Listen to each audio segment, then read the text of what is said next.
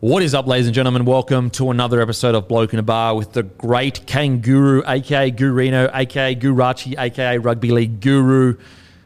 Make sure to subscribe to the Rugby League Guru on Instagram, Facebook, all the podcasting apps. As usual, brought to you by the beer of sport. The footy season is back, and this beer dedicates its life to providing rugby league content. So why not go and grab a case? Every time you grab a case, you're contributing to making Bloke in a Bar network grow. The more Bloke in a Bar network grows, the more we can change the rugby league and sporting landscape in Australia and give you good, high quality content without all the nonsense. So go to your local, grab a case. If they don't stock it, We've got a much better team this year, guys. We, we're, you know, and we used to sell out a lot last year. Very hard to get it back in because we'd be constantly selling out. Way more people involved now that will be able to get the beer back into stores. So go in, ask politely, can you order some via ALM or ILG? They'll be able to order some bloke in a bar to your local independent bolo, and you'll be able to get the best beer in the country. It's easy drinking, it's not hoppy, it's beer that tastes like real beer. But as usual, let's get straight into it, baby! Just a bloke in a bar. What is up, ladies and gentlemen? Welcome to another episode of Bloke in a Bar. It was so good to have the footy back on the weekend. I've got the great Kangaroo, also known as Gurino, sometimes referred to as Rugby League Guru, but mo- mainly, mainly Gurino and Kangaroo. How was your weekend, mate? Good mate, kangaroo. Kangaroo is becoming more and more popular every week, which is killing me just quietly.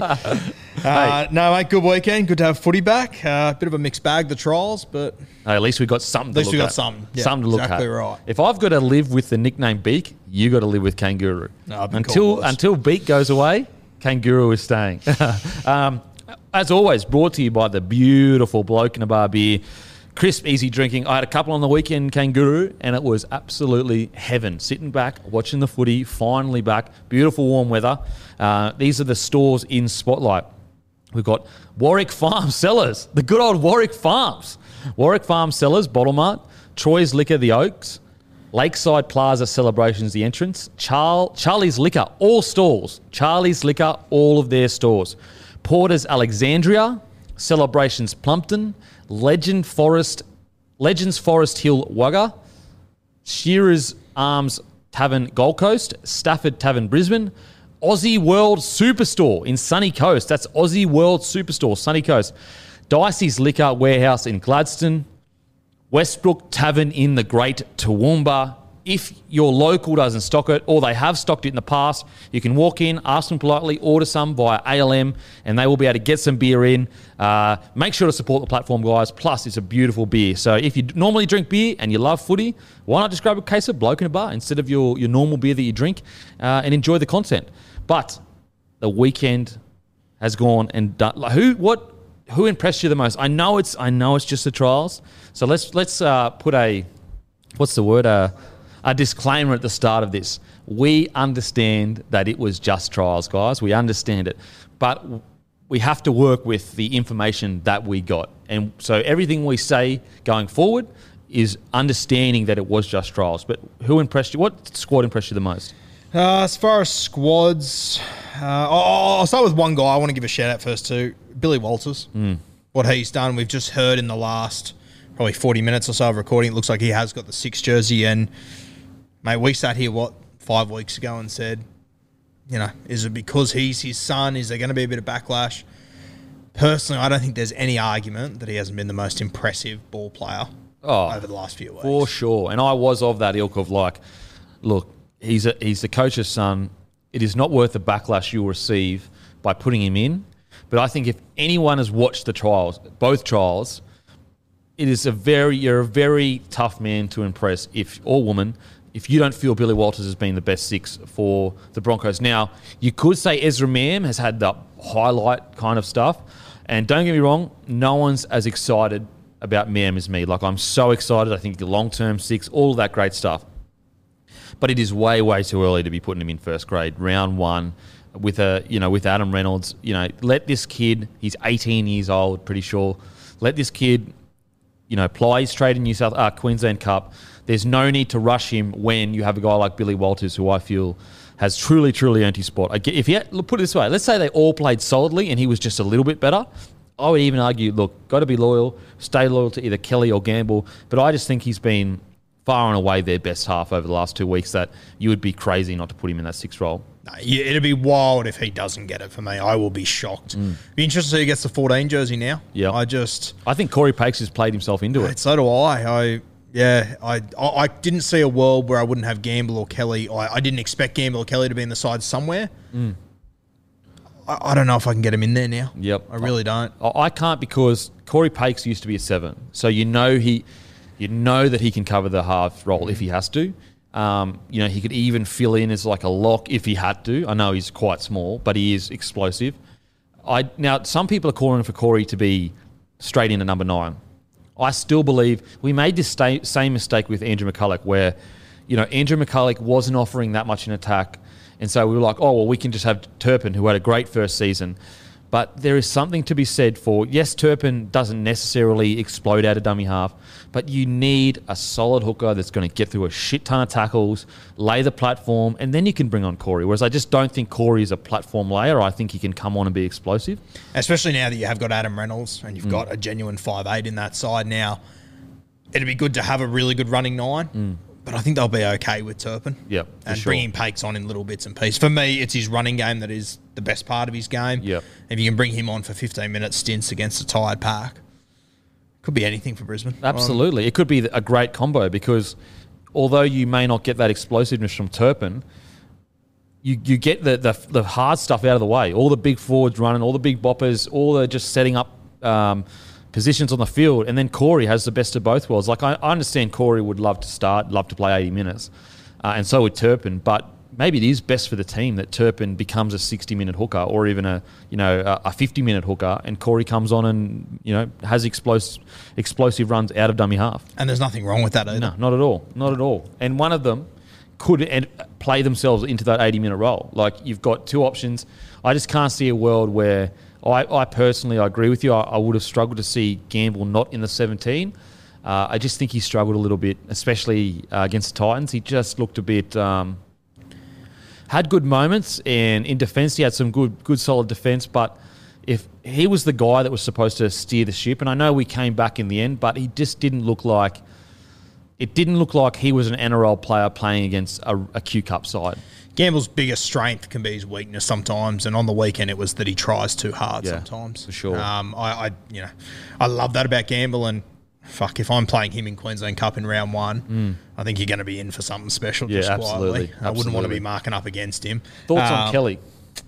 Yeah, I, I, I've always been a little bit higher on Kelly, but I think it's hard to argue with that he played himself out of that side on the weekend. I thought, um, and they weren't huge mistakes, huge errors, but just little things that you know we, we, we were talking about during the game. They build up. Absolutely. It's a kick that goes a metre too long, that's 20 metre tap, then it's a penalty on the 40 metre. All of a sudden, the Titans are attacking 20 metres out when they should have been kicking from their own 30 metre line. Yeah. But it all comes down to that kick being a metre too long, and it's what the NRL's about, realistically. Yeah, absolutely. And and in games like that, if you are a fringe player that is a first grader, you've really got to be stamping your authority on that game. You've really got to be like, you know, oh wow, like Albert Kelly is a step above. Um, now, don't get me wrong, I think it's great for the Broncos that they've got two players that can play good quality NRL. But I just felt like when I watched Billy Walters play in both matches, I felt you watched him and you go, he's a touch, he's a step above. He's a little bit above the, the Q Cup standard. And there were other players like that too. Like, for example, Ezra Mam was a little bit above. The only difference is that he's quite young. Um, I thought for the Titans, though, for Feeder on the centre, I thought for Feeder in centre was great. Yeah, very impressive. Um, obviously, had to mark Kotoni Staggs, which was a bit of a nightmare. Nightmare fuel. Um, I mean, Staggs, I, I think Staggs beat him one on one there, but I'll back Staggs in to beat some of the best defensive centres in our game. Yeah, I, honestly, moment. that, close to the line, I doubt many centres Yeah, would stop Staggs. many. Outside of maybe a Manu or an Olam, maybe. And this was my biggest problem with the Broncos last year when I was watching them that they had these two Ferraris out on the right edge, Staggs, and they just weren't getting the ball to them, clean Mm. ball. I thought they got more clean ball the other night in the first 20 minutes when Yeah. Walters was directing than they have in the last few years. So, Yeah.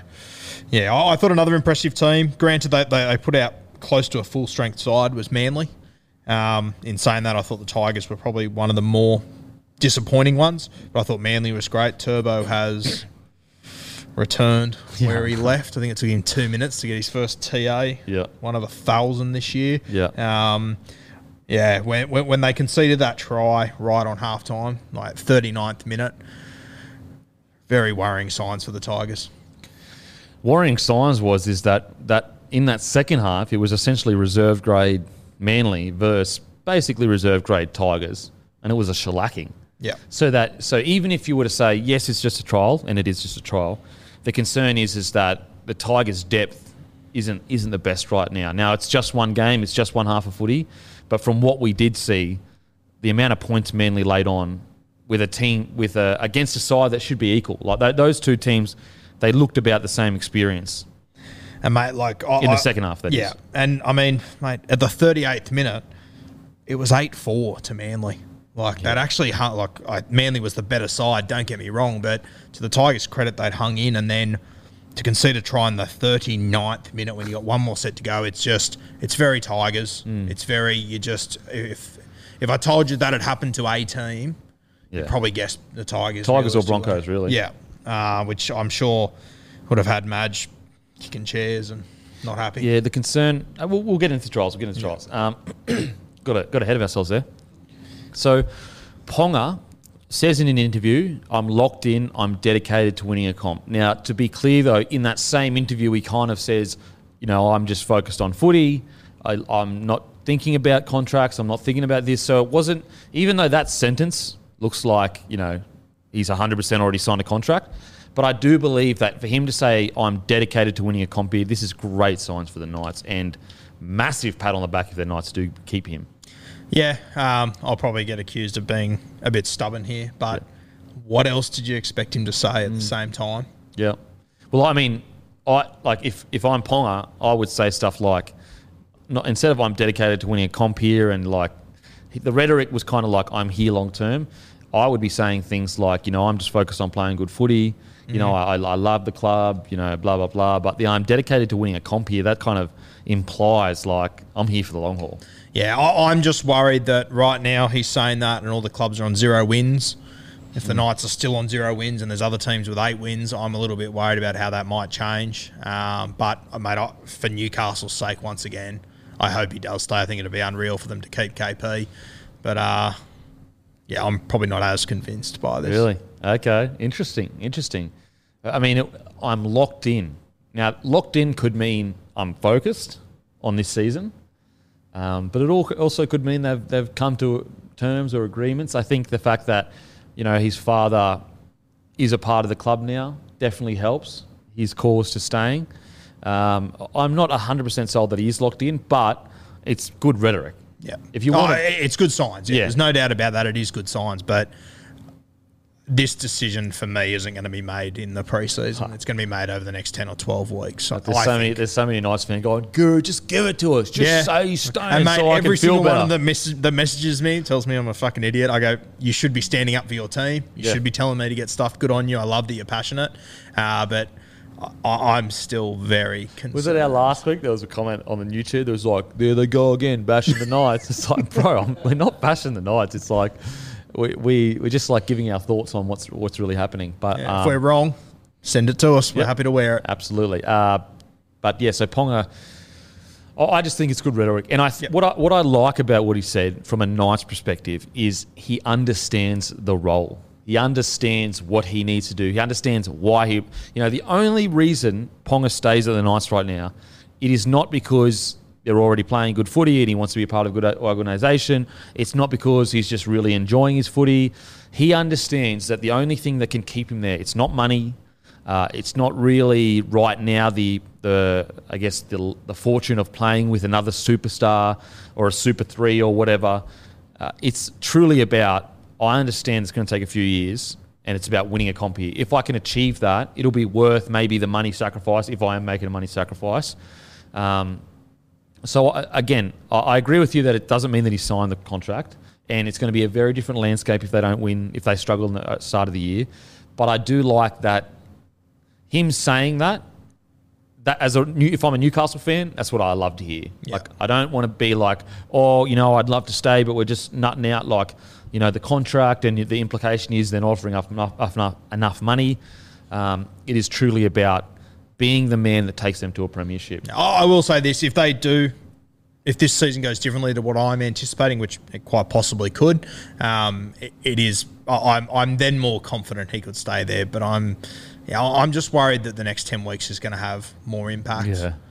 Mate, if, if they just have one or two injuries in the halves, I just what's going to happen there? I feel sorry for if he does leave, the amount of Knights fans are going to look back on this and blow up. Well, that's the like- thing, and I'm sorry, it's happened before. Yeah, it happens all It's the time. it's not like it's not like it'd be an unusual thing. And KP, unfortunately, he would become public enemy number one. oh, fuck. But once again, if I'm KP, I've got to take care of KP. Yeah, for sure. Absolutely. Uh, look, look, the safe bet is to go to another club that is doing better. But if he truly, un- if he truly believes, like, you know, I think I can win a comp, and all- you, you got to remember too, like, he would have confidence in his ability to recruit other stars because before he went to the Knights, they couldn't recruit anyone, and then they obviously got, they've got like what four or five Origin players now, and that's all the back off. And mate, if you can recruit a good seven, it's a great side again. Yeah, They just need that direction. Um, I heard that he mentioned how happy he is that Joey's there, Hmm. which is always a good sign. Um, hypothetical, put you on the spot here. If they're, I don't know, two and ten at round twelve, and it's all sort of going to shit. Like, let- let's be honest here. If they're going poorly, they'll blame KP because he's Oh, the best player on the field. For sure. Like th- this narrative could turn on KP very quickly. Joey, Newcastle legend. Does Joey say to KP, "You have to stay," or does Joey care about KP? yeah. Like, is it going to get to a point if they do go poorly, which they might not, but if they do, is KP just going to be public enemy regardless? Yeah, this it's, is my it's a worry. tough one. It's, it's such a tough one, and you're right. Like it will be. I mean, he already is public enemy number one to some people. Like there's already Newcastle Knights that are like Well, mate, overrated. There's this, nothing that. we hate in rugby league more than when a guy's losing and he's got a camera in his hand or he's on a skateboard. Mm. If he's winning and he's doing those those things, totally fine. It's great. Yeah. Hunky dory, fantastic. But if they start to lose, and KP is, I mean, we saw him having what a milkshake at the start of last year. Remember how that blew up? when he was like, oh, well, he said like, you know, I didn't mind that. Something like oh, Brownie when Brownie got moved on or whatever. Yeah. he said, oh, I just went down and got a milkshake, and that still comes up now. I mean, it was a. So that's who so- KP is. Yeah, you yeah. know, and he is going to be the guy that if they if they lose eight games in a row, he's still going to be walking down the road barefoot. He's going to be riding his skateboard. He's going to be he's going to be doing things outside of the game, like his podcast, like his promotional things, which he should be doing. But rugby league is an audience. We Yeah. don't like those things when Yeah, people I aren't mean, doing well. a good example of this is like you know even Corey Norman to an extent, and he wasn't even involved in a lot of that stuff, but it just it did magnify like a, it gave people a reason to dislike him. Like you know even though his form at times wasn't the best, it does give people a reason to point at that and go, "You're not focused on rugby league, rah rah." And it's like like they it's they still got to live their lives. And They mate, still gotta live their lives. journos know what sells. KP is going to sell over the next six months. Oh man, I mean he already is, and he. Um, I think it's funny to point out that Ponga comment that was actually in mid 2019. That was actually Wow. three years ago. wow, and people The still milkshake say, one? Yeah. Good was- God, it was mate, 20 or 21. I still get milkshake emojis posts on Yeah, KP. it's funny. but That's like, funny. You won't forget. um, interesting times. I mean, the Knights, uh, they are in the balance right now, their whole franchise, in my opinion. But as I said, I'm going to look at the glass half full. Mm. I'm going to say that's great rhetoric. I'm going to say pray to the footy gods that he does stay because I do want Ponga to stay at the Knights because I think it's better for rugby league. As do I. I've probably just had a few more sips out of my glass. Your glass half empty, but you got to come glass half full. Might be quarter full, just squat. Um, so if you're a betting man, you still think he's Gonski's. oh, I, I think he is, but that's because I think they're not going to go well this year, and I think that decision. Will So if they go well, let's say they go first ten matches and they go five from ten, does he stay? yeah, I, I, I, I think he's a much better chance to. Then. Yeah. But mate, the, the longer this goes, the longer the Dolphins are sitting on a heap of money because they haven't got a marquee guy. Yeah, Uh, like, I don't know, if if they're not going to sign KP, if they can't, like now, now Melbourne have a heap of money to keep Munster and Grant Mm. too. Who's going to be the guy? yeah, it's interesting. What's I just finished watching the uh, Wayne Rooney documentary, Yeah. the soccer player, and what was really interesting is that the only time that he, that Manchester United really nearly lost him, and he said he was leaving Man United was. He walked into the office with Alex Ferguson, and they just got gotten rid of uh, Cristiano Ronaldo and another really, I think it's Tevez or some, something like that. And Rooney walked into Ferguson and said, "Mate, who have you signed? Like, what are we doing here? Like, I'm not going to stay. And Alex Ferguson said, "Get get out of my office," which is not the right way to answer. I mean, for Alex Ferguson, one of the greatest coaches of all time. But the reason why I bring that up is, is like it's a very similar situation that I, I think Ponga is in right now. Is that I'm sure he's going to the upper echelon and saying, "Who are we signing? Like, what, what's what's the plan? Who's the recruitment? Like, we got rid of Mitchell Pearce.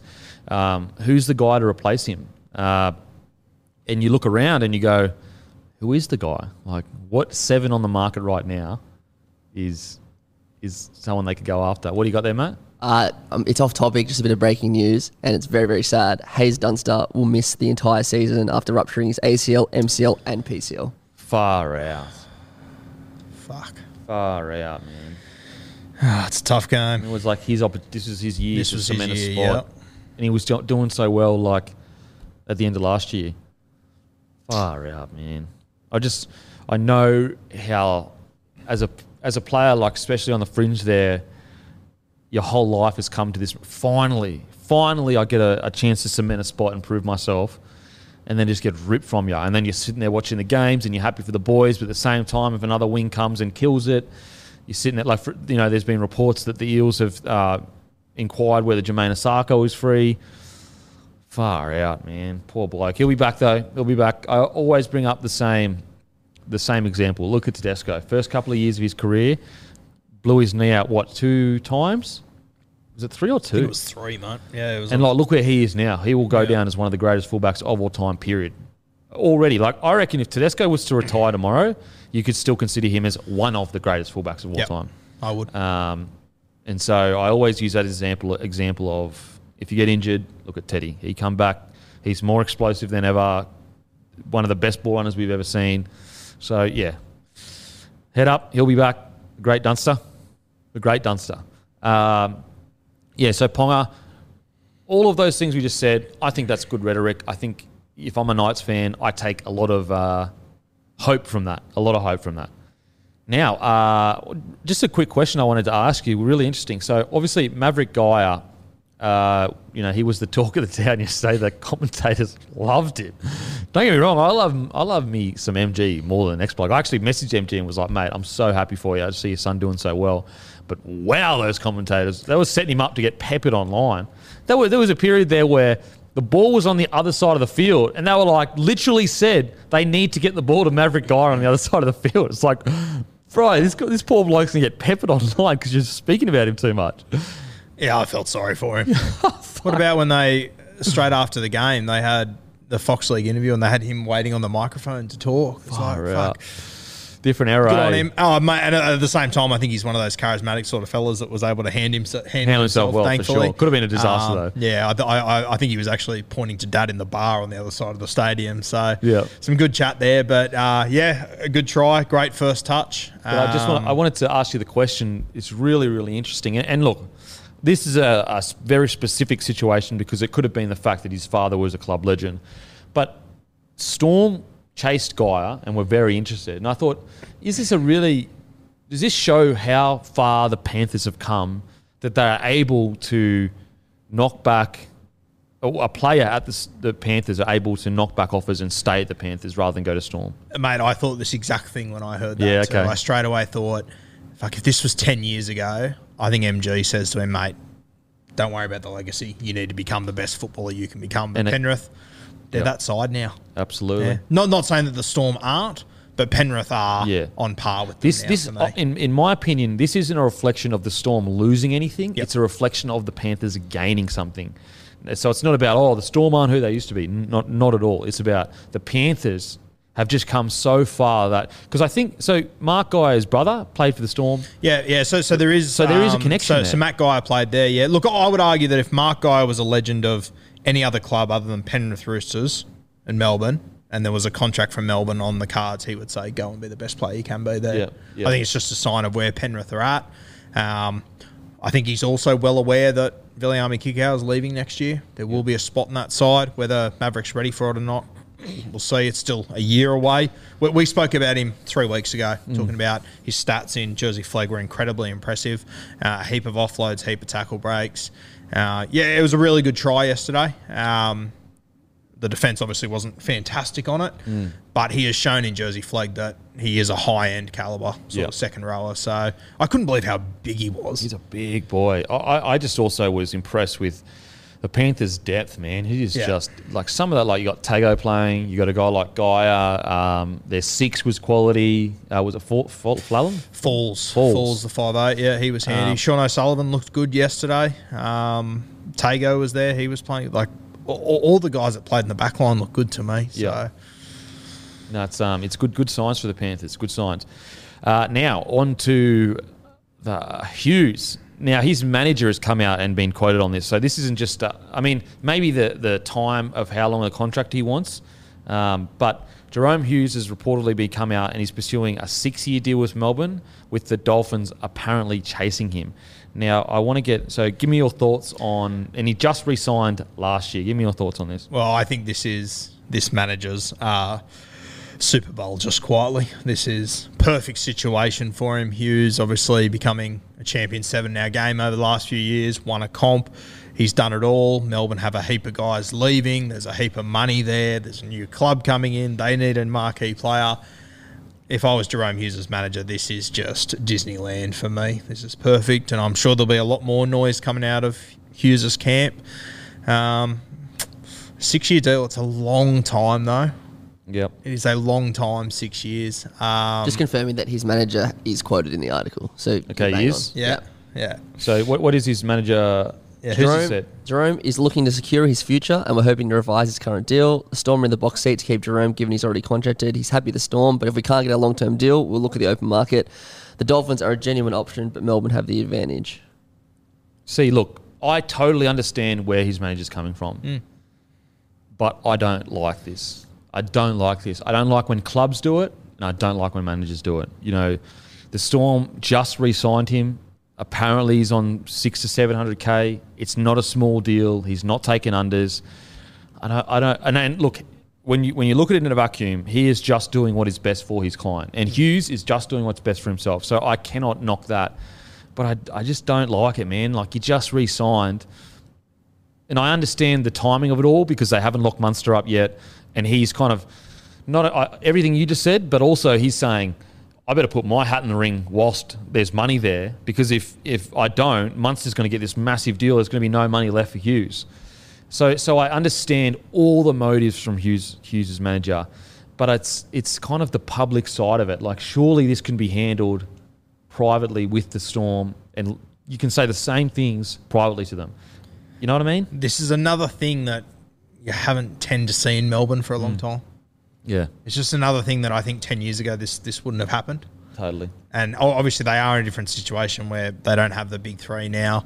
Um, I if you- feel a bit for the Storm here though. Like I feel a bit like they they gave Hughes a crack when no one would. He's on a big contract now. They've developed him into one of the best players in the NRL, and now they're kind of getting publicly positioned by a manager. I just I'm sure there's plenty of things the Storm have done that to players that I don't know about, but I don't know. I just feel sorry for the Storm. I, just- I think this thing is a bit unfair. Yeah, for sure, but uh, it's, It's not always a fair game. Yeah, business is it. business. And if I was Hughes' manager, I'd be doing everything I possibly could. even like the public pub, public side of things, I just fuck doesn't sit right with me. And and you know what? It doesn't sit right with me when clubs do this kind of shit, where there's all these leaked articles about wanting to move a player on, Yeah. but then they go to the player and they say, no, we don't want to move you on, even though they're trying to move you on. Don't forget as well, wasn't it just a couple months ago where Hughes' manager said they're not going to stay with Storm? They're not going to take up the Yeah, option? yeah, that's another thing. So he basically came out publicly and said, we're He not taking what he's Yeah. He knows what he's doing, but I just I It's not, yeah. It's not good form. It's not good form. I don't like it. I, I, and, and, and I just I don't like it when clubs do it, and I don't like it when players do it. I think if put it this way, if that was my manager, I you know it's very different when you're younger. Like when I when I had a manager, like it felt like I worked for him. It didn't feel like he worked for me because they're much older than you, so they have this kind of automatic respect. But looking back on it now, if I was in that position, I would be saying to the manager, "Bro, like." Totally respect what you're doing. Can we keep this in house until we need to? Can I ask you if the Dolphins are keen on signing him?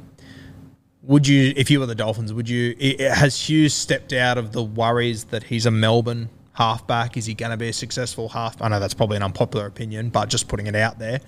Is he a guy that if you signed to be your seven to start your franchise with, you'd be confident you're going to get the same football as you are in Melbourne? I I think you'd get high quality football. Yep. But when a marquee signing is signed, it's about much more than rugby league. And with a guy like Hughes, has he stepped out as a marquee signing?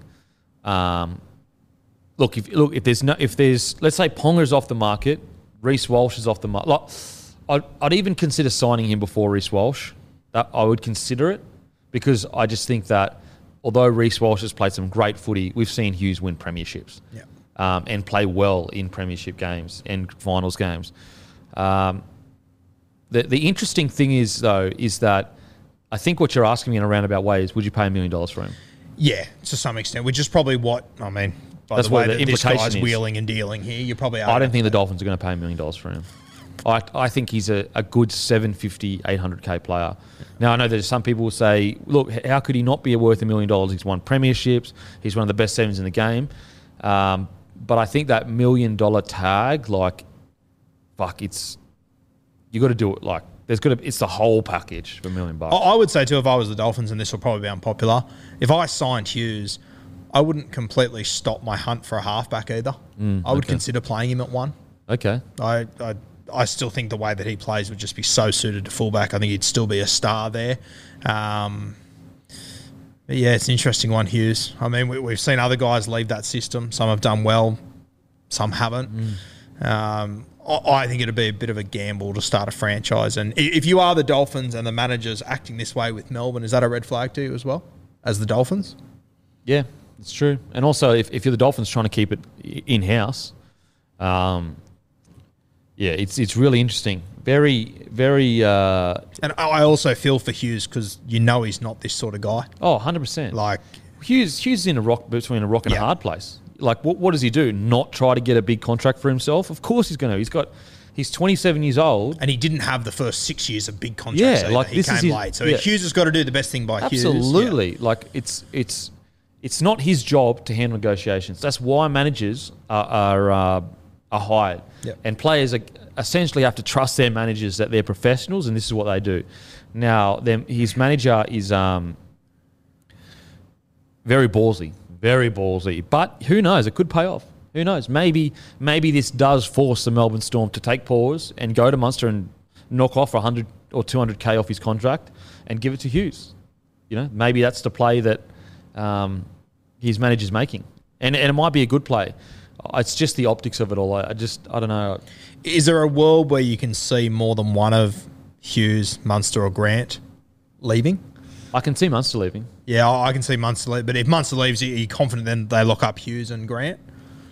I can also see Grant leaving because I just think Munster, Grant, and Munster. It's going to sound weird, but they're like Queenslanders. Like they want to live in Queensland. Like I know, well, I don't know, but I Grant's like a surfy kind of Yeah. dude. He loves that lifestyle, and so I just think that if you're a guy like Harry Grant, that literally could get signed by any club. Like Harry Grant's the one player where you'd start moving people on to get him at your club. Any any club. Like I would even argue like the Roosters, and I know they just signed Cheese. I, I would. I've said it before. I, I would rather have Grant than Cheese as my hooker. as a, as a hooker. As a But I'd rather have Cheese as a 13 than Grant as a 13. Yes. Um, yeah, it's it's really interesting. I, I'm fully not not fully sold on that because I do believe Brandon played better last year than Grant did at nine. But I do see your point of like when you look at the longevity of like a, an, a specialized hooker that can lay a platform but also have great ball running. Like I totally see where you're coming from. If you were the Dolphins and you could get Munster for a million, Grant for a million, or Hughes for seven fifty, I'd go Munster. Munster. Yeah, for sure. Like he's a he's a marquee signing. He's you know won multi, what three or four premierships now. Yeah. Uh, he's led Queensland to glory. Like you, you can't get any bigger than what Munster has done. His debut for Queensland was incredible. Um, yeah, I would be going Munster for a million. And also he has that off-field persona that people do love. Yeah. Um, Hughes for me 750 800k. If I'm if I'm the doggies, he's 900k. If I'm the Tigers, you know, he's about 900k. Uh, but it's really interesting. I wonder. I, it's we just. I, I don't. Maybe we have. I just don't feel like we've ever seen this at the Storm. I really I, don't. I would be worried about Hughes if he didn't go to a a team with a top five or six coach. Yeah, okay. To be honest with you, not not worried like it's going to be a train wreck, but I just think there would be a bit of a regression if he wasn't with a Robinson, and mate, and, and that's really nothing against Hughes. That's the vast majority of players. Well, we just we just don't have the information. Yeah, We just- exactly, know, yeah. we, we don't know, and also, also because the game has been you know cancelled internationally, we haven't been able to see him internationally either. I think that would be a really good indication as to what he can do outside of the Storm system. I think he would go really well. Oh, I mean, uh, in saying that, mate, I was watching the All Stars game the other night, thinking, "Fuck, if this team had Hughes, Oh fuck, yeah, it's interesting. I- I- Hughes is, such a he's he's on he's in his own lane. yeah." Well, the, I- I was saying the other day on my podcast, who has there been before that's like Hughes? Yeah, for sure. Like no one. we, we've seen Lockie go from one to fullback. We've seen a few guys do that, but one to seven and become a premiership winning. Se- you know how hard it is to be a seven in the NRL, let alone be a premiership winning seven. yeah, And Hughes is mate. Hughes did it in eighteen months. crazy. Being in like He was chucked in two weeks before the finals in I think twenty nineteen. yeah, And they said you're a candy fullback who four clubs have passed on. yeah. Be our seven. He's incredible, and he's he's like last year's form. He's top five in the game, in my opinion. And his stats were kind of close to Nathan Cleary. Well, uh, David Middleton named his top five players of last year a few weeks ago, and Hughes was in it. Yeah. Hughes was the only guy that was in it who didn't make the team of the year because Cleary was the seven, but he still made the top five, which is a very impressive knock. Absolutely, uh, Hughes is yeah, he's a gun, man. And and the imagine having to defend against a player like Hughes. How do you defend that? He's strong, he's powerful, he's fast. He can ball play now. His short kicking game is phenomenal. He yeah, he's he's a weapon. He's an absolute weapon. So yeah, he's in an interesting spot. I wonder. You know, they say the Dolphins are chasing him, but I, again, I can only see the Dolphins looking at around the 700 to 800 mark, which is probably what he's already on at the Storm, I'd assume. Um, but fair play to him. If he can get that six year deal, fucking oath, good on him. And in saying that, I would say the Dolphins are chasing a lot of people. Yeah, for sure, I wouldn't say to be a short list. It's hard to build a squad. Um, so, yeah. Yeah, interesting times. I mean, it's if he gets the deal, his manager should get a bigger cut because he's done his work. 100%. Wow, he's gone out on a Oh, he's here. nailing his role. Yeah, his role to.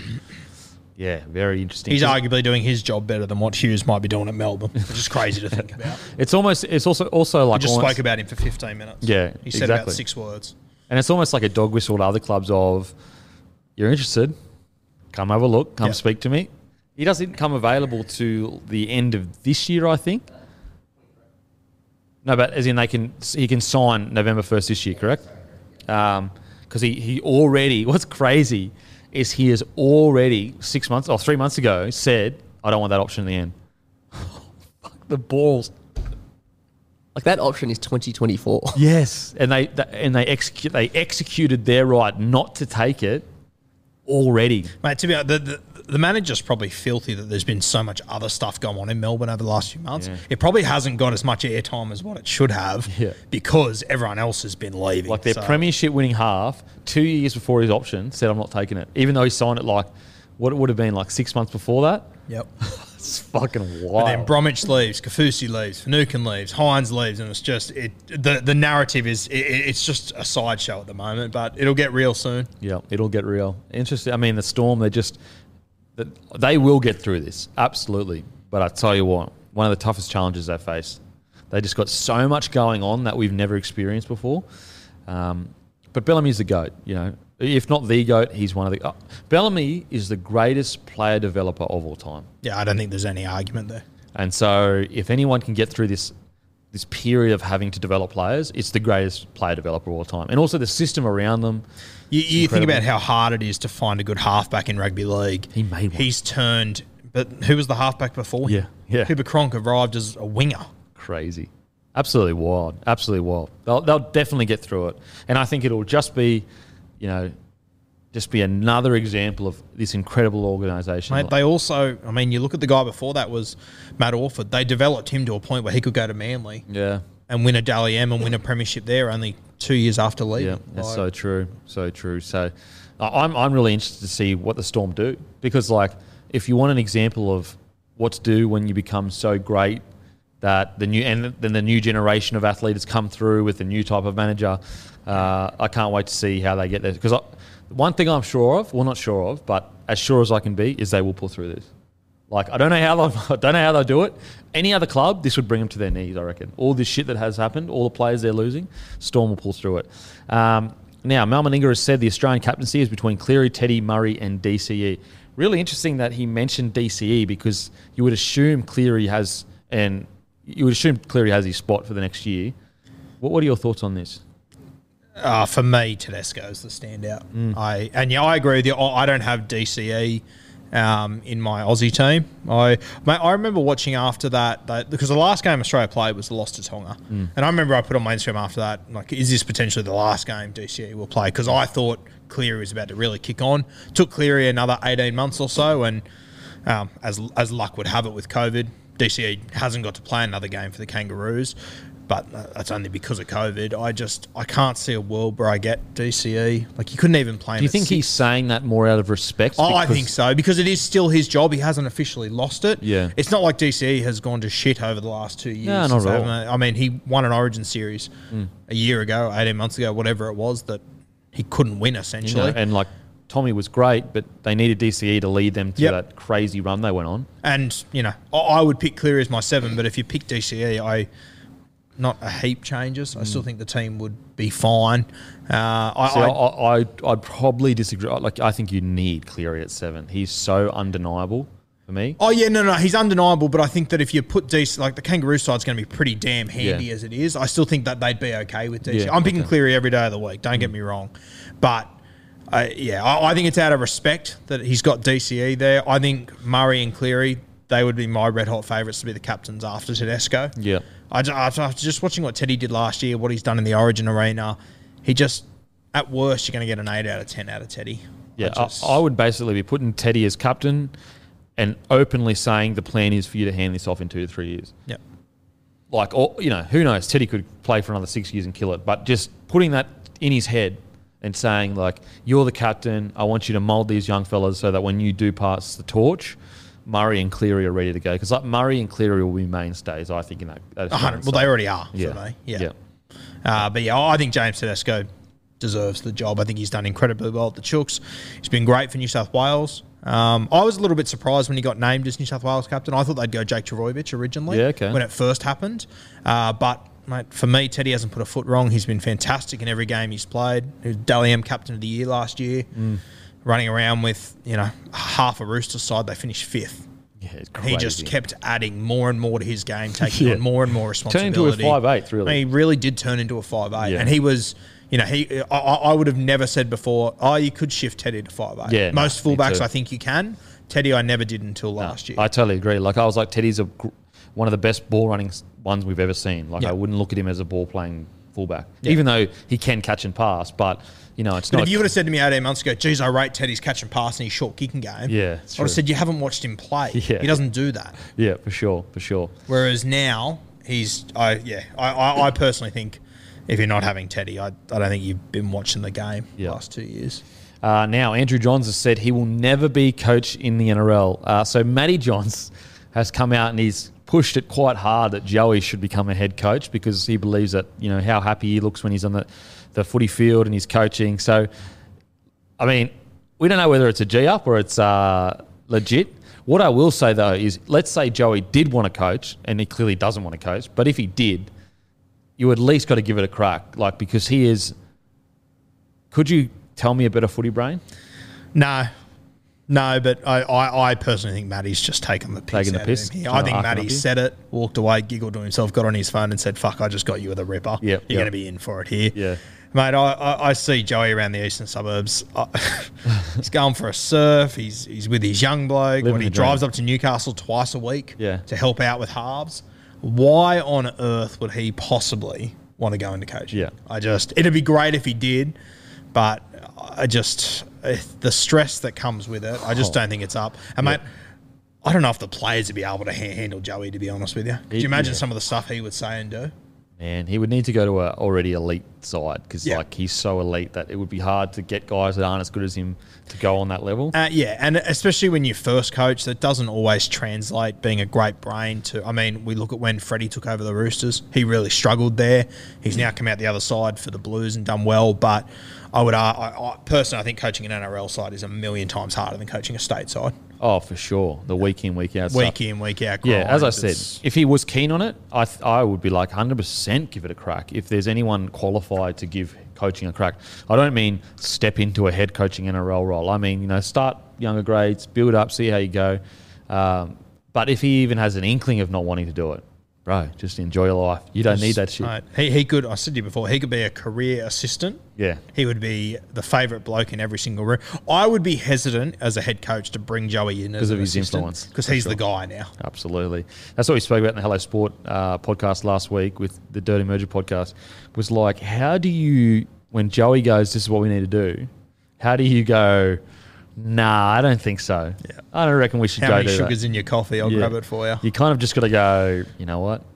That's what we do now. Yeah, that's uh, that's. I, I I could never bring him in as an assistant. No Tough gig. way. And the 'Cause crazy thing is, he'll- is like, even though Joey is one of the goats, I'm sure there are things that he says that are incorrect, like Yeah. like any human being. But you couldn't say no because you'd be like, well, But the, the, the thing with Joey is, no matter who your head coach is, he's got the best football brain, and Yeah. then the boys will go out for a beer after, and he, he'll win them over there Yeah, as yeah, well. so and just, true. just you can't. you're never going to win that You're battle. never going to win it. You almost got to it. put yourself as a bad cop and just that's Yeah. you're the bad cop. You're the Yeah. bad cop. Um, but if it was a G up, it's one of the great G ups of all time by Matty Johns. one of the best. He's just created this narrative out of nowhere. Um, he seemed authentic when he was saying it to me on the show last week, Morning Glory with Matty Johns. Uh, make sure to subscribe to that on uh, Spotify and Apple. So we do the show live on SEN from 9 till 12, and then you can listen to it pretty much straight away after the show finishes on Apple and Spotify and all good podcasting apps. Don't think I'm on this week, but I'll be on the next week, rotating each second week. Um, but yeah, great get, great get if uh, he has stitched up the whole media side of the NRL. And Joey's like calling Matty going, Are you fucking serious, bro? What are you doing? And Matty like, play innocent. He'd be like, What are you talking about? I just think you'd be a good coach, bro. And he's Joey's getting peppered by phone calls of like, Oh, you're going to be head coach, are you? Um, Oh, mate, it's a perfect narrative for Matty. Oh, I I think it's a great. yeah. it's a great get. I I don't know Joey from a bar of soap, but as soon as I saw it, I was so confident that Andrew would be sitting there going, "Not a fucking hope in hell." He's Why would I do that to myself? Yeah, oh, absolutely. Doesn't need to. You know, he'll always have a place in media because he's the goat. Like you don't. Yeah, why would you? Um, now Dylan Brown extends. He takes a player option that he had in his contract till 2023.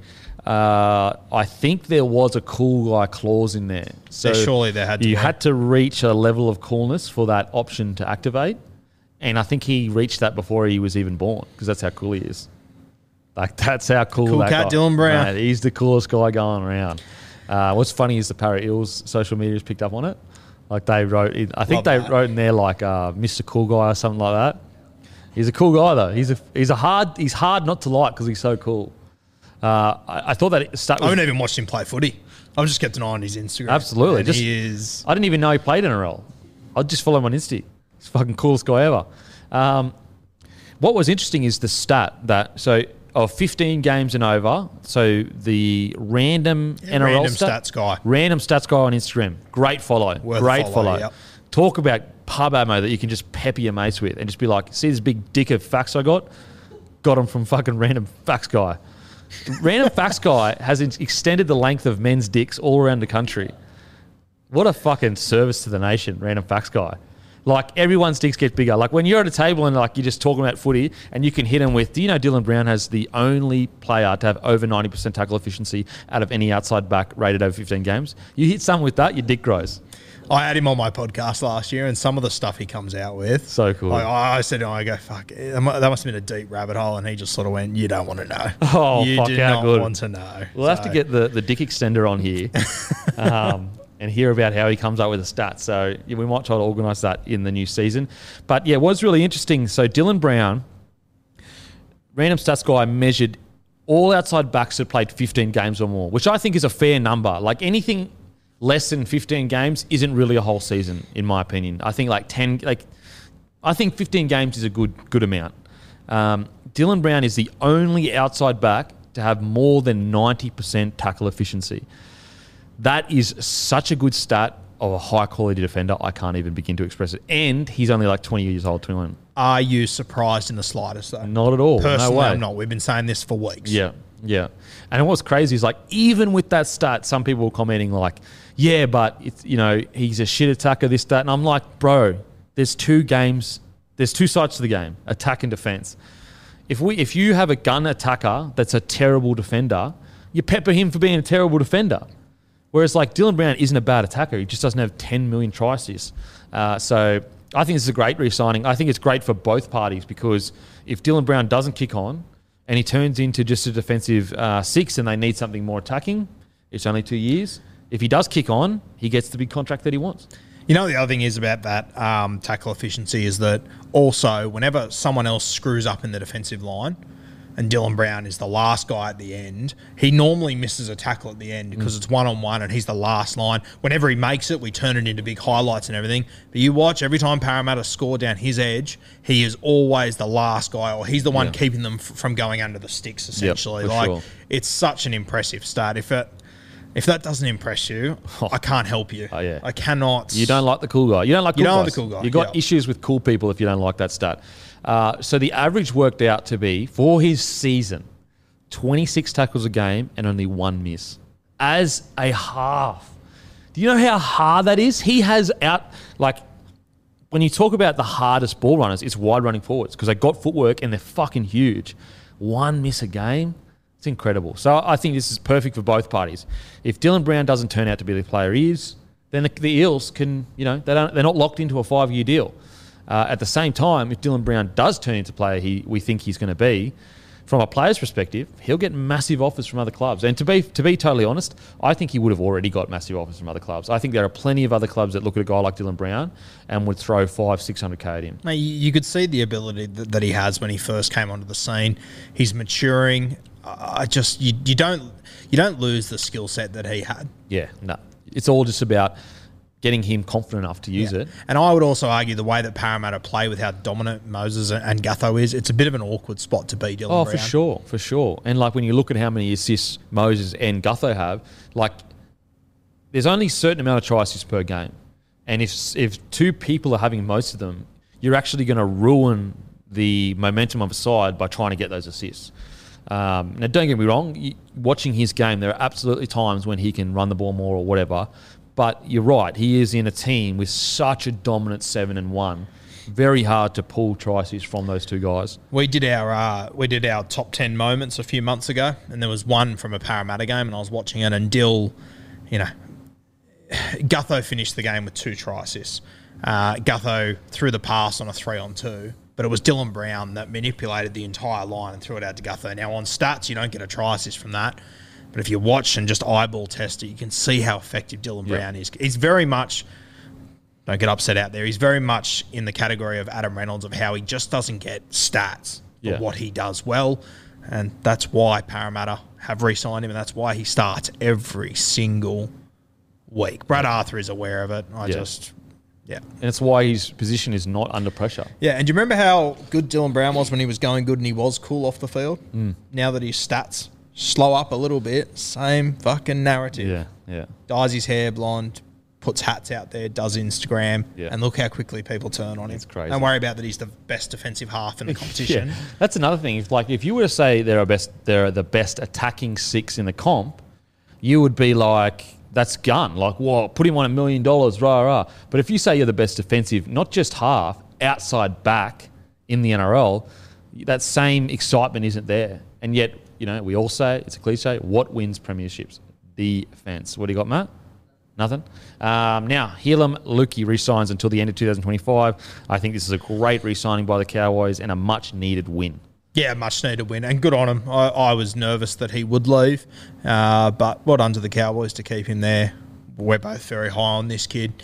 Uh, I think he's got huge potential. There's a couple of other back rowers that are very solid up there, but even if there are other guys that might be better than him potentially, as people keep telling me, I know this kid's going to be a gun. So it's a great re-signing. And I just I think also like he's big enough to play front row if he has to. Yeah. Bring him on for 20 minutes, get through a bunch of work, take him off. Like, so yeah, I, I think he's going to be a high, high quality player in the NRL. His body shape as well. There's not many guys around like him. Yeah, for sure. So it's it's a big win for sure. Josh Curran re-signs until the end of 2024. I think this is just huge congratulations to Curran for going to the Warriors and just being rewarded for having a red hot crack week in, week out.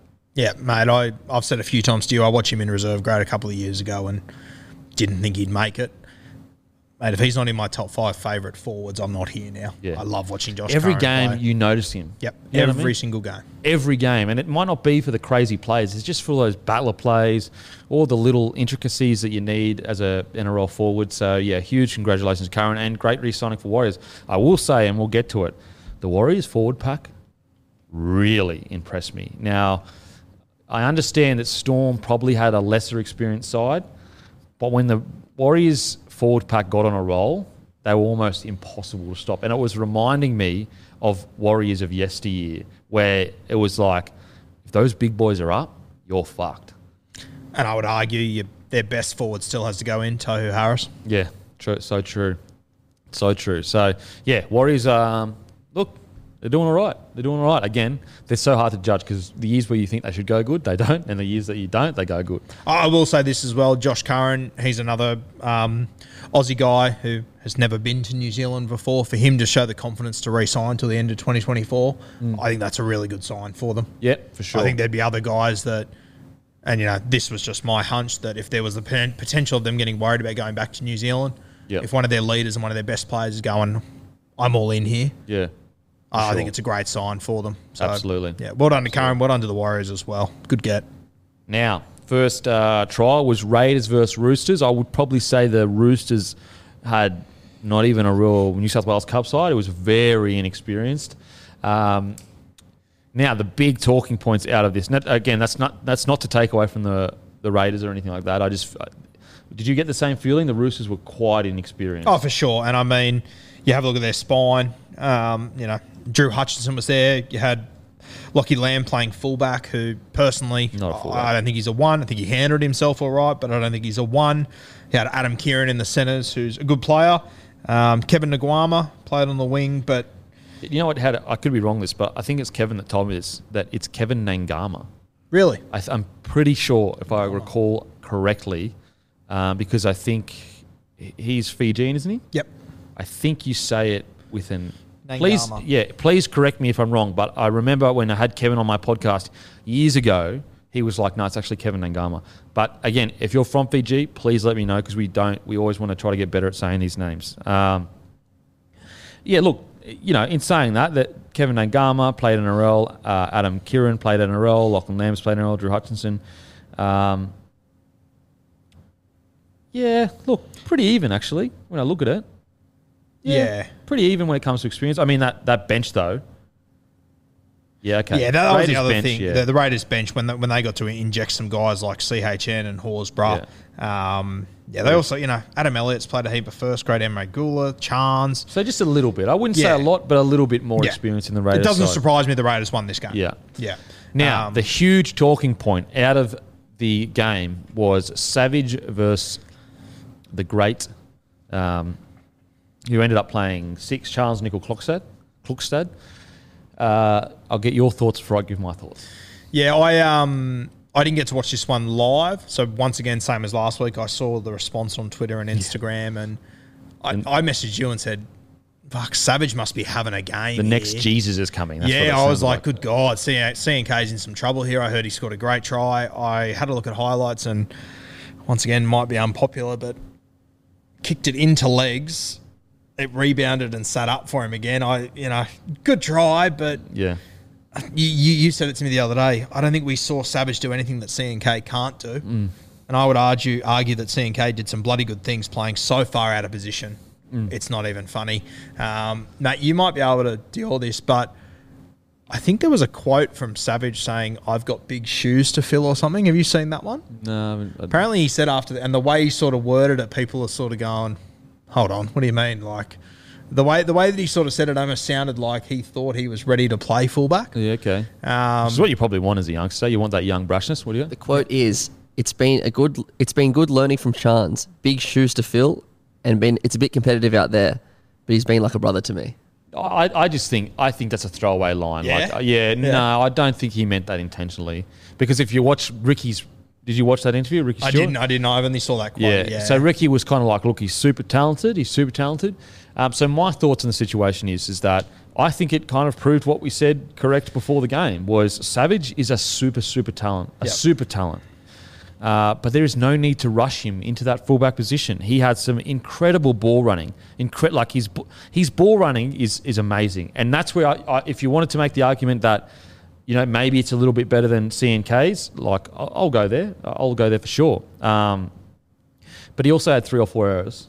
And as a fullback in the NRL, you can't really afford to have that. That's why I believe that you have to have him on the wing because you can still get that great ball running. You can still get him in there some sets and say, Charnze, you go at six, or Charnze, go on the other side, and, and Savage will get you at the back, like Tommy does when he was playing centre for New South Wales. So, although I was extremely impressed with Savage's uh, performance, and he showed us that he is a, a star of the future, it also showed us that rough around the edges, give him some time. I definitely think he should start. If he doesn't start, I will be shocked, as in start on the wing. Um, but I do believe that although he played a really good game in a trial match against pretty much New South Wales Cup, we've seen CNK do this against a Roosters grand final side, play this well against the Roosters grand final side. So I, I don't believe CNK will lose that fullback spot. I think Savage will be on the wing. I think he's a, a super talent. And I think it's great for the side that we have these two guns that could potentially play fullback. Just doing a little team builder here. From what I've gathered, left centre will be Jarrod Croker. From what I've gathered, right centre will be Matt Timoko. I think that's why he didn't feature in this game. You've then got Rapana and you got Cotric. See, I think Tomoko, um, Timoko won't, won't be in the starting side. But you've still got to what From, fit. from what I've gathered, he didn't play on the weekend Because he's in in? the moment. Yeah, that's what I've been told. yeah, I mean, wow.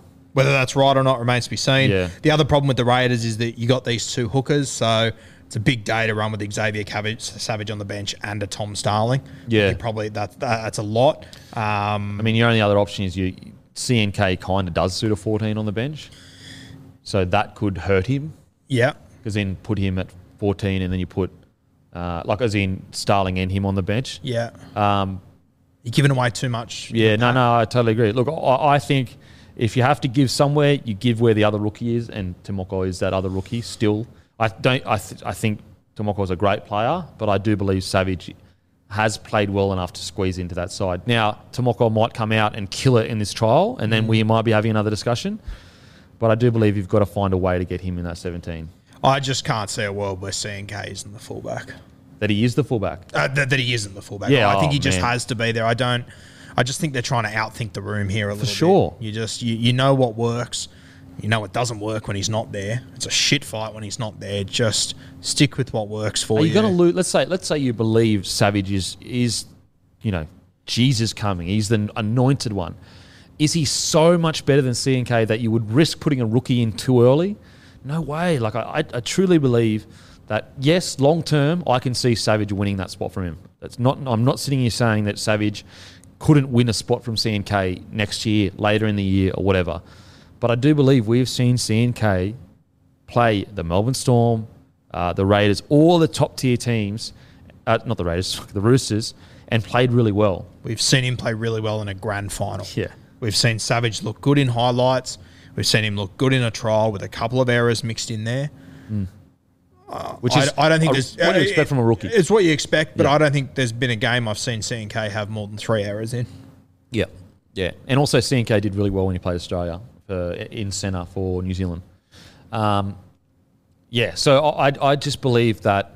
You know, don't get me wrong. I love hype as much as the next guy. Like I, I mean, I did, I did Xavier Savage's uh, highlights three years ago, I think now, and I so I've been hyped on this boy for a long time. Like he is something special, but there's just time. We have time You got so much time on your so side. much it's not time. Funny. Yeah. You're not gonna. It's it's put it this way.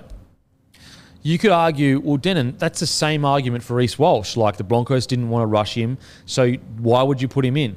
The difference is, is the Broncos didn't have a fullback. Like they didn't have a fullback. They had Jamayne Isaako, who was trying to be a fullback, but had been trying for quite a while, and he hadn't cemented that spot. The difference here is CNK, when he's playing well, is a top five fullback.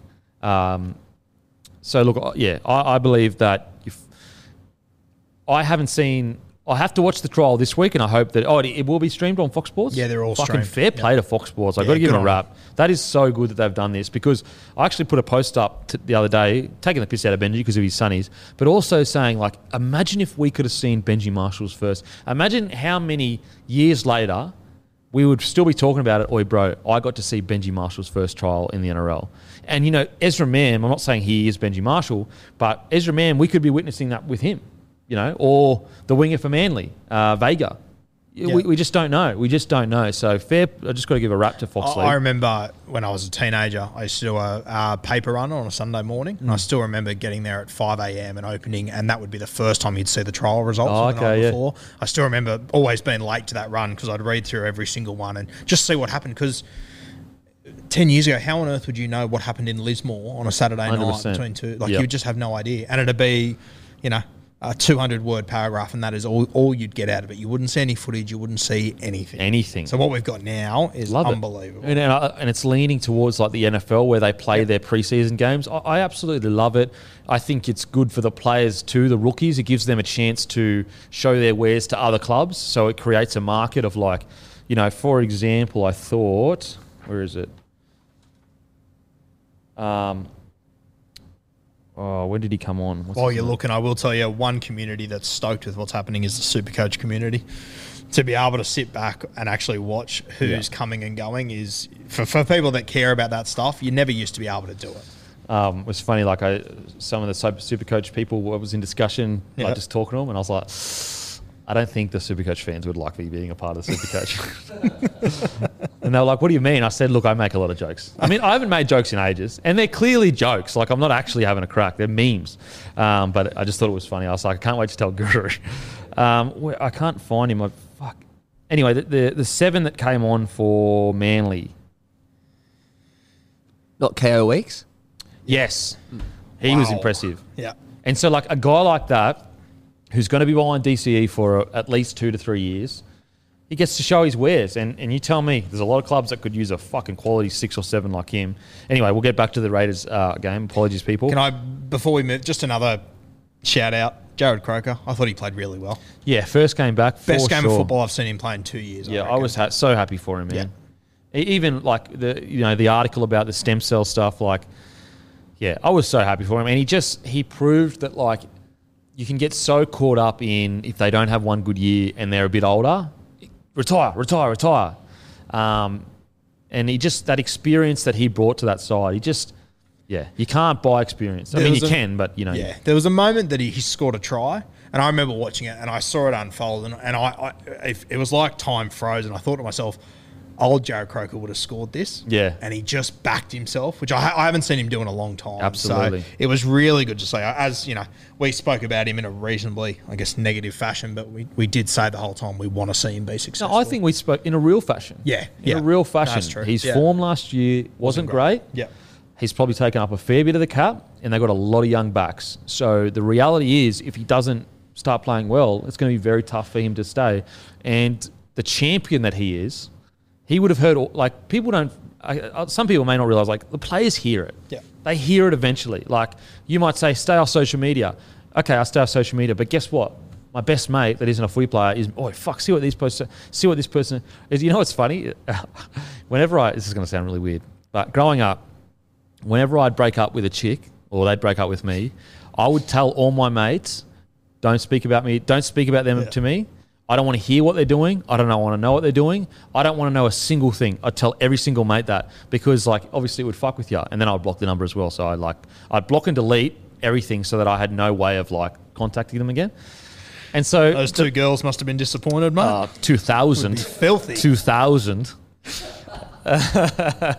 they're filthy they're still blowing up about it i'm sure i've got a million messages that because they're getting the blocked yeah if i unblock them a thousand will come please beak we miss you. Come back you're a piece of shit fucking hate your guts um, anyway so if i'm trying to say anything it's this jarrod croker should have told everyone to fucking shut up Stop telling them about the shit people saying online.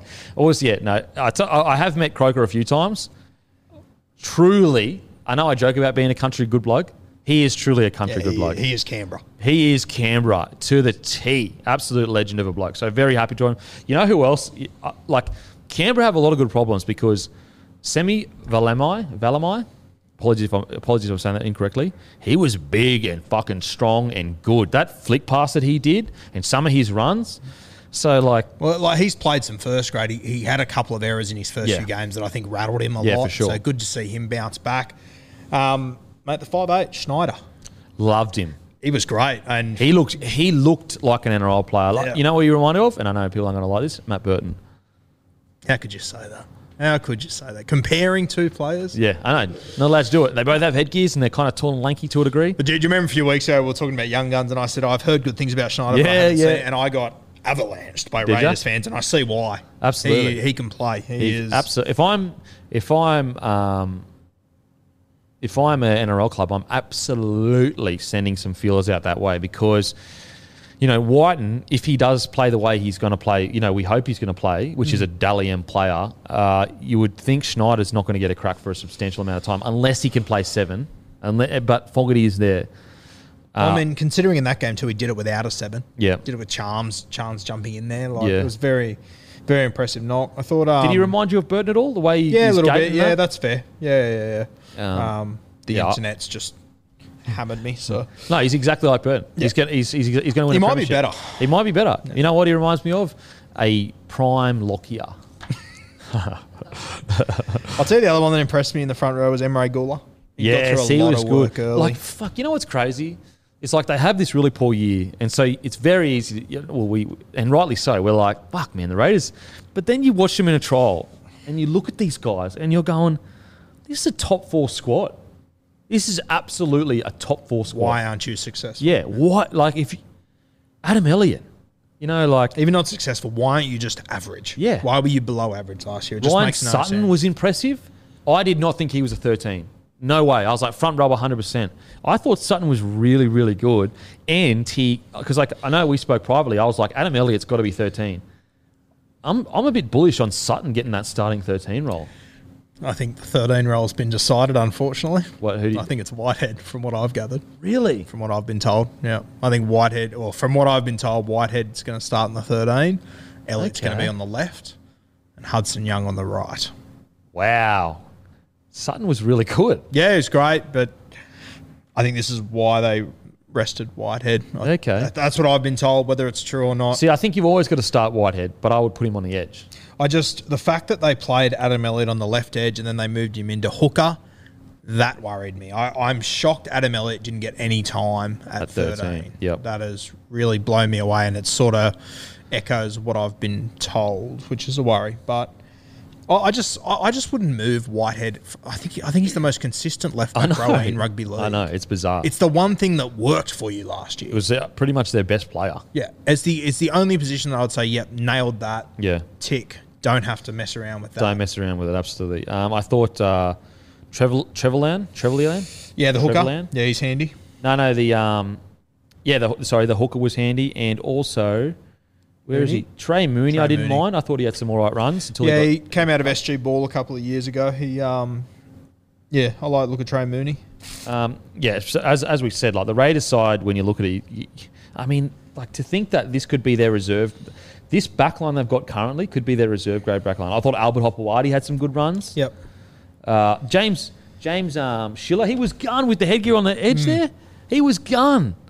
Um, yeah, so look, I think great signs for the Raiders. Uh, Roosters, Roosters trial form is always a bit because I think Robinson has a very different mindset for trials.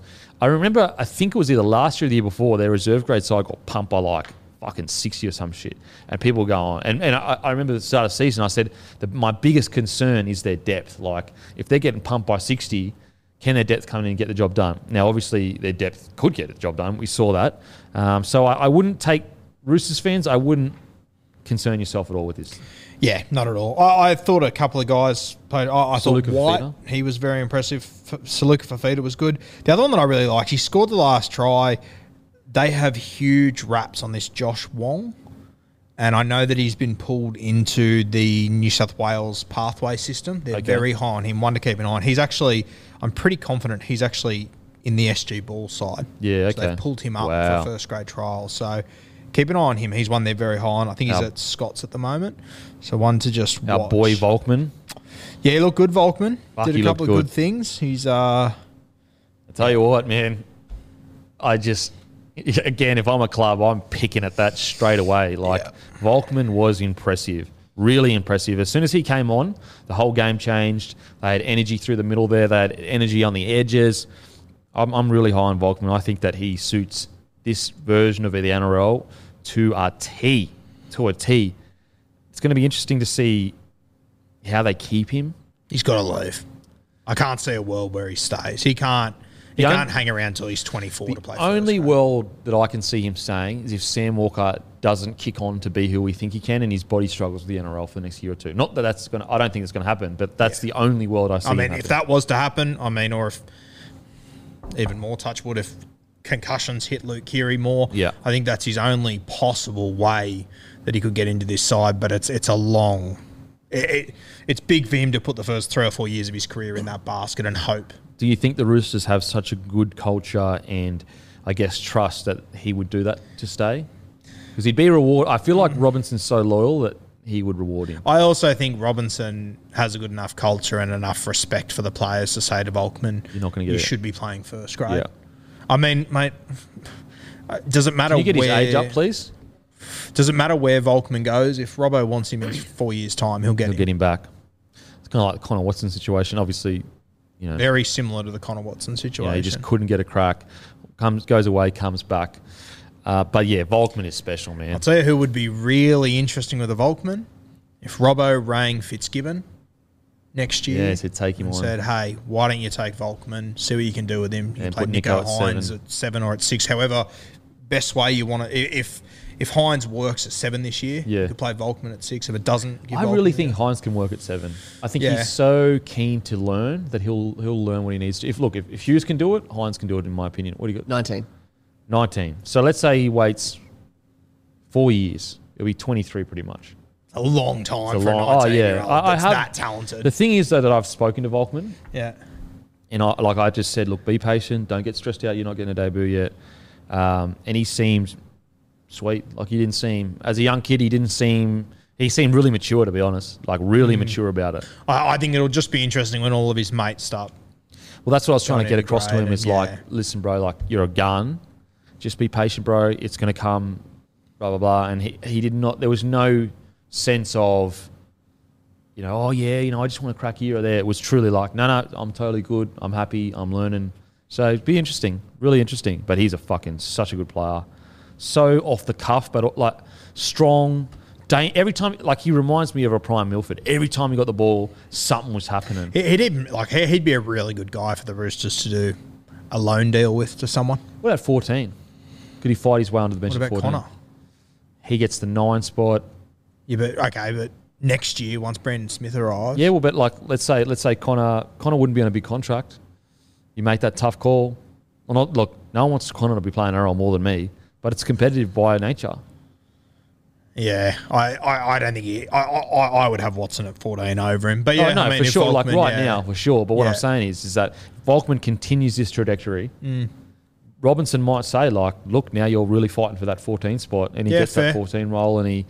Um, interesting though. Would you rather Volkman playing fourteen for the Chooks, or would you rather loan him out somewhere and actually let him play seven and six? Yeah, that's that's interesting too. If yeah, you'd rather him like let you, you put him on a loan deal and get him playing in a role. Like how good was it for Harry Grant to go and play in a role at I the mean, Tigers? like just thinking off the top of my head, if I'm if I'm Robinson and I want to loan Volkman to the Sharks, I think Takiyaho, Rhea Hargraves are coming to the back end of their career. There are so many front rowers down there at the Sharks. If you were to do a little loan swap there for a year or two, give Mm. Yeah. Volkman some experience. Maybe you get a Royce Hunt. Maybe you get you Talakai or something like that. Talakai. Imagine Talakai at the Chooks. Oof, scary. He probably should be a top ten forward in rugby league. Yeah. He just can't quite put it together at the moment. Yeah, it's interesting. It's an interesting spot they find themselves in because you're right. Like he's basically nearly ready for an NRL. Maybe another year or two, or maybe another year, and he's probably ready for an NRL. Um, I mean, if Newcastle don't sort out their problems, you could apparently, Newcastle absolutely thought they had Brooks, like it was a done deal. Apparently, but anyway, they clearly didn't. Tim Sheens must have done his job really well. Um, anyway, now on to Tigers versus Manly. Uh, now I'm just looking at this this starting side.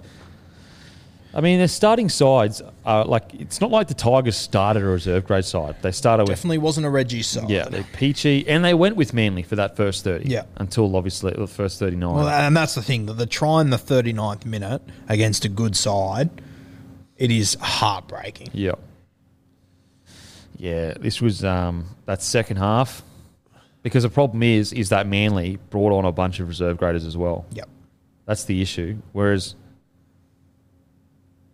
yeah, th- there are actually players on here that have played NRL that got brought on from the Manly side, uh, sorry, from the Tigers side. Yeah, there's a fair few. Yeah, I You mean, know I mean? Yeah. mate, I- I, thought the second row he scored their only try. Tuilagi, I thought he was pretty impressive. He's kind of Manly though, isn't he? well, reportedly, yeah, Fuck. might have got on the wrong bus at the end of the evening. Holy shit. Score the first try. he, did, the he, other did, he looked good. He looked dynamic. Um, yeah, look, this this trial. I mean, I just thought it showed Manly's juniors are impressive. Very Like, impressive. Really impressive.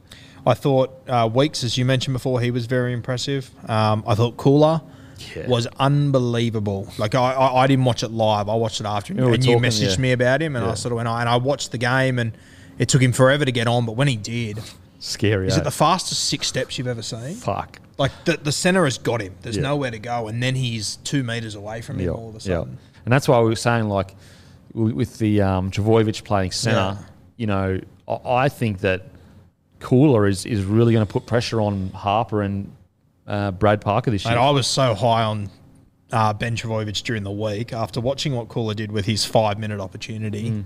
I yeah, Mm. I just I'm- think I think Ben Trbojevic is a great bench player for now. Yeah. And you bring him on, you can bring him on back row, maybe centre or whatever. Whereas a guy like Koula, for a team that is struggling to take the spotlight away from Tom Trbojevic in attack, you bring Koula on, all of a sudden teams are like have to really worry.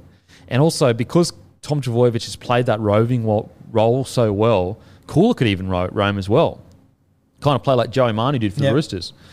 Um, now, yeah, it, maybe 10 weeks in or so, but I think it's great signs for Manly that he's really going to be putting pressure on those outside backs. Like you have a few bad games, Koula is going to be waiting in the wings. ready to go. Yeah, Waiting in the wings. Um, I thought obviously the winger Vega that scored two tries, you know, great finisher. That was a great catch that he, that he did and obviously scored. Um, yeah, I, I just thought this was a manly trial. I think that if you're if you're a Tigers fan, don't be too concerned in the sense that yes, it is a trial, but at the same time, it wasn't the best night for Tigers fans. was it this game last year that the Hello Sports boys always talk Yeah, about the yeah. standing overs? Tigers towed up Manly and they gave us standing ovation. Good God. Yeah, look, tri- trials aren't the be all and end all. I remember watching the Dragons last year get bullied by South Sydney at Yep. Dubbo and just thinking, my God, Dragons will be lucky to finish last here. Yeah. They just missed the eight for me. Uh, so I'm not, yeah, not a heap to read into. I think the Tigers would have wanted more. They've still got to put Daine Laurie in. They've still got to put Hastings in. You've still got to put Dewey in eventually. You didn't start with Twal.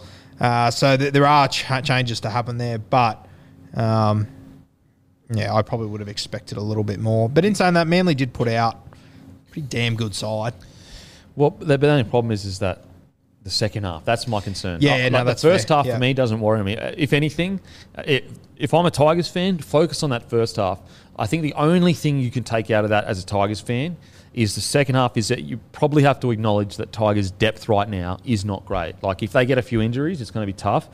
But if you just want to look at the first half, I would say, you know what, pretty happy with that. Yes, they got a try score at the end, but we have to remember this is a Manly side that was a top four side. Yep. Um, yeah, the biggest negative takeaway for me with the Tigers would just be like just a little bit concerned about their depth. Um, you know, but in saying that, last year the Roosters reserve grade team got absolutely annihilated, and then their depth was some of the best in the NRL because every team, uh, every player stepped up and did a job. But um, I, yeah, I was just really surprised at Manly's reserve grade. I just thought, wow, like I don't know, they just seem to they seem to have. It looked like they'd all played together before. Yep. Um, Another probably just worrying thing with me about the Tigers without putting the foot in, and it doesn't overly surprise me. I thought Peach looked a little bit lost. yeah, I think it'll take time for Peach to settle in there. Is Madge the sort of guy that gives time though? That's my worry. I think I, I love Peach. I want him to be successful. I'm not sure if he's in the right system, but I, yeah, I, I think that'll be an interesting one. I thought Madden had some good moments. He can play Madden. Yeah. he's a good little player. because he's yeah. normally a seven, isn't he? Yeah, yeah. So I thought he had some good moments. Um, so look, not the be all and end all for Tigers Yeah. fans at all. Um, first half really good. Second half, you know, their reserve grade just struggled a little bit. Manly, on the other hand, fantastic trial. You know, I think you'd be really, really happy with that, seeing Yeah, your reserve grades come on and play the Yep. way they did. Um, now, Storm versus Warriors. Storm defeated by the Warriors 30 to tw- uh, 30 to 18, but I'd probably say that the Warriors side was more stacked with NRL players. yeah, I think that's fair. Well, I, I think for the entirety of the game anyway. Yeah. Uh, No, you could probably argue they were just more stacked. I mean, I, I think that's essentially their starting por- for forward pack, except Egan and probably Lodge, but Aitken, Eli Katoa, Josh Curran as well, to be fair. But Bayley Sironen's played in a role. Katoa's played in a role. Aiken has. I mean, their whole starting side has played in a role. yeah, Um, and I mean, you, you look at the Melbourne pack, they ran with Wishart at nine to start, Josh King, Chris Lewis. Um, the two second rowers are both good players, but Trent La- Leoro see that me. Pilly through? Yeah, yeah. it's incredible. I can't believe the commentators didn't pick that up. Yeah, fuck, it was it was, was- ball of the weekend. No Yeah. one spoke about. it. And no one, I was like, that was incredible from Yeah. the back rower. And it was, you know, basically just a touchdown for, for Coates. Um, I will say one thing that I am a bit worried about for Storm from a playing perspective is their forward pack doesn't look as big as it used to be. Now, maybe the Warriors forward pack is just fucking massive. came up against a big forward, Yeah, to be fair. um, but yeah, it doesn't it now I, we have to wait to see their full strength side obviously obviously um, but yeah it just it, they just didn't have the same size as they usually have in the middle that's what it seemed to me um, but when they got in their flow they were incredible the yeah. storm But in saying that, you are missing Kaufusi, you're missing Nelson, you're missing Jesse Bromwich. So uh, uh, there, there, there is a bit of size to go back into that side. But Mm. I agree with you. I did look a little bit smaller than what we're used to. Um, so you so you think they'll start Nelson this year with with Bombage no, I, I think they'll have him on the bench. Sorry, but but he'll come back into Yeah, the side. I yeah. mean, you know. so Um, what, if Kamika gets off they bring on Kamika to start who do you think is the starting front row? it'll be Welch and Bromwich. Welch and Bromwich yep and then I think you'll have Nelson on the bench, and then I think that like that next spot will be filled with one of Josh King, Tepai Moeroa. I thought Josh King was good the other day. yeah solid Solid. Um, oh, I still think Tepai Moeroa is the one that's got the upside, whether we see it or not. I Yep. don't know.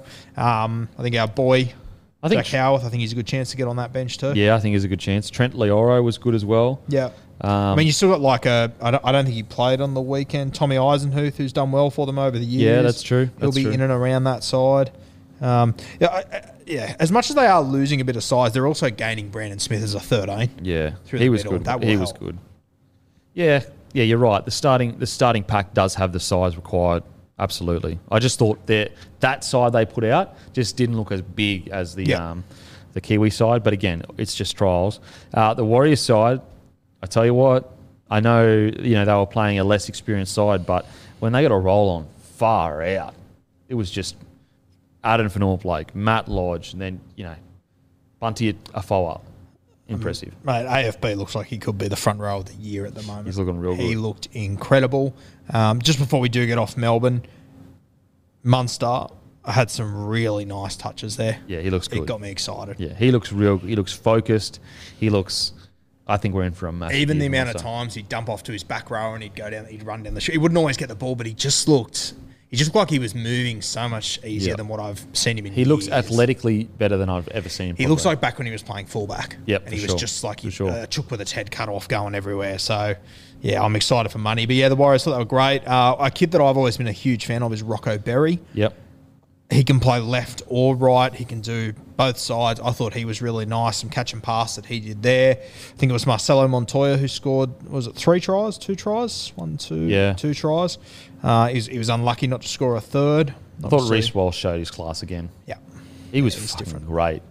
I think that he put to bed any concern about. I mean, we haven't seen the season start, but he put to bed any concern that you know he's had just a good year last year, and and I think he showed that we're dealing with a top tier fullback here. Yeah, no doubt about it. Um, Nicarima, did he win the six jersey there? I thought he was impressive. Yeah, I think he won it. Yeah. I think he won it. I think you'd be crazy not to put him there.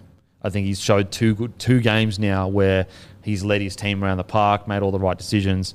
Um, you know, Ash Taylor, I didn't really see that much from Ash. yeah, I, yeah, I, I, I'd say it was disappointing from Ash, but I think that's because I, I was hoping for so Yeah. much. I want him to be so successful. Um, Yeah, I'll say this. I think that if Shaun Johnson played the game that Ash Taylor played, we probably wouldn't say anything about it. Oh, for sure. But I just uh, didn't. I think if you're Ash Taylor, you want him to stand Yeah, out. when you're fighting for a jersey, Yeah. you need to do more than uh, pass mark. Um, I'll, just one guy that impressed me, and he's been he's been a bit off, not off, but he's had a few injuries and stuff that have cost him over the last few years. Eli Katoa, I thought Yep. he looked good again. I Yeah. thought last year he fell off a cliff. Mm. I just didn't. I'm excited to see him with Shaun Johnson. We know traditionally Shaun Johnson, when he's got a good edge back rower, seen what he's done with Briton Nikora over the last few years. Eli Katoa, I think he's one to keep an eye on at the Warriors. Once Tohu Harris returns, I think Josh Curran will probably shift out to that edge. So I think Mm. Eli Katoa's got about six weeks to show, or six to eight weeks to show what he can do. And I think uh, SJ will be excited to have him just quietly. Yeah, absolutely. I think uh, Montoya was really impressive. You know, he kind of came through, came into the grade, had a lot of raps on him, played some good footy. Last year, he just seemed to, like a lot of errors in that. I thought he was really good. Big, strong ball runner.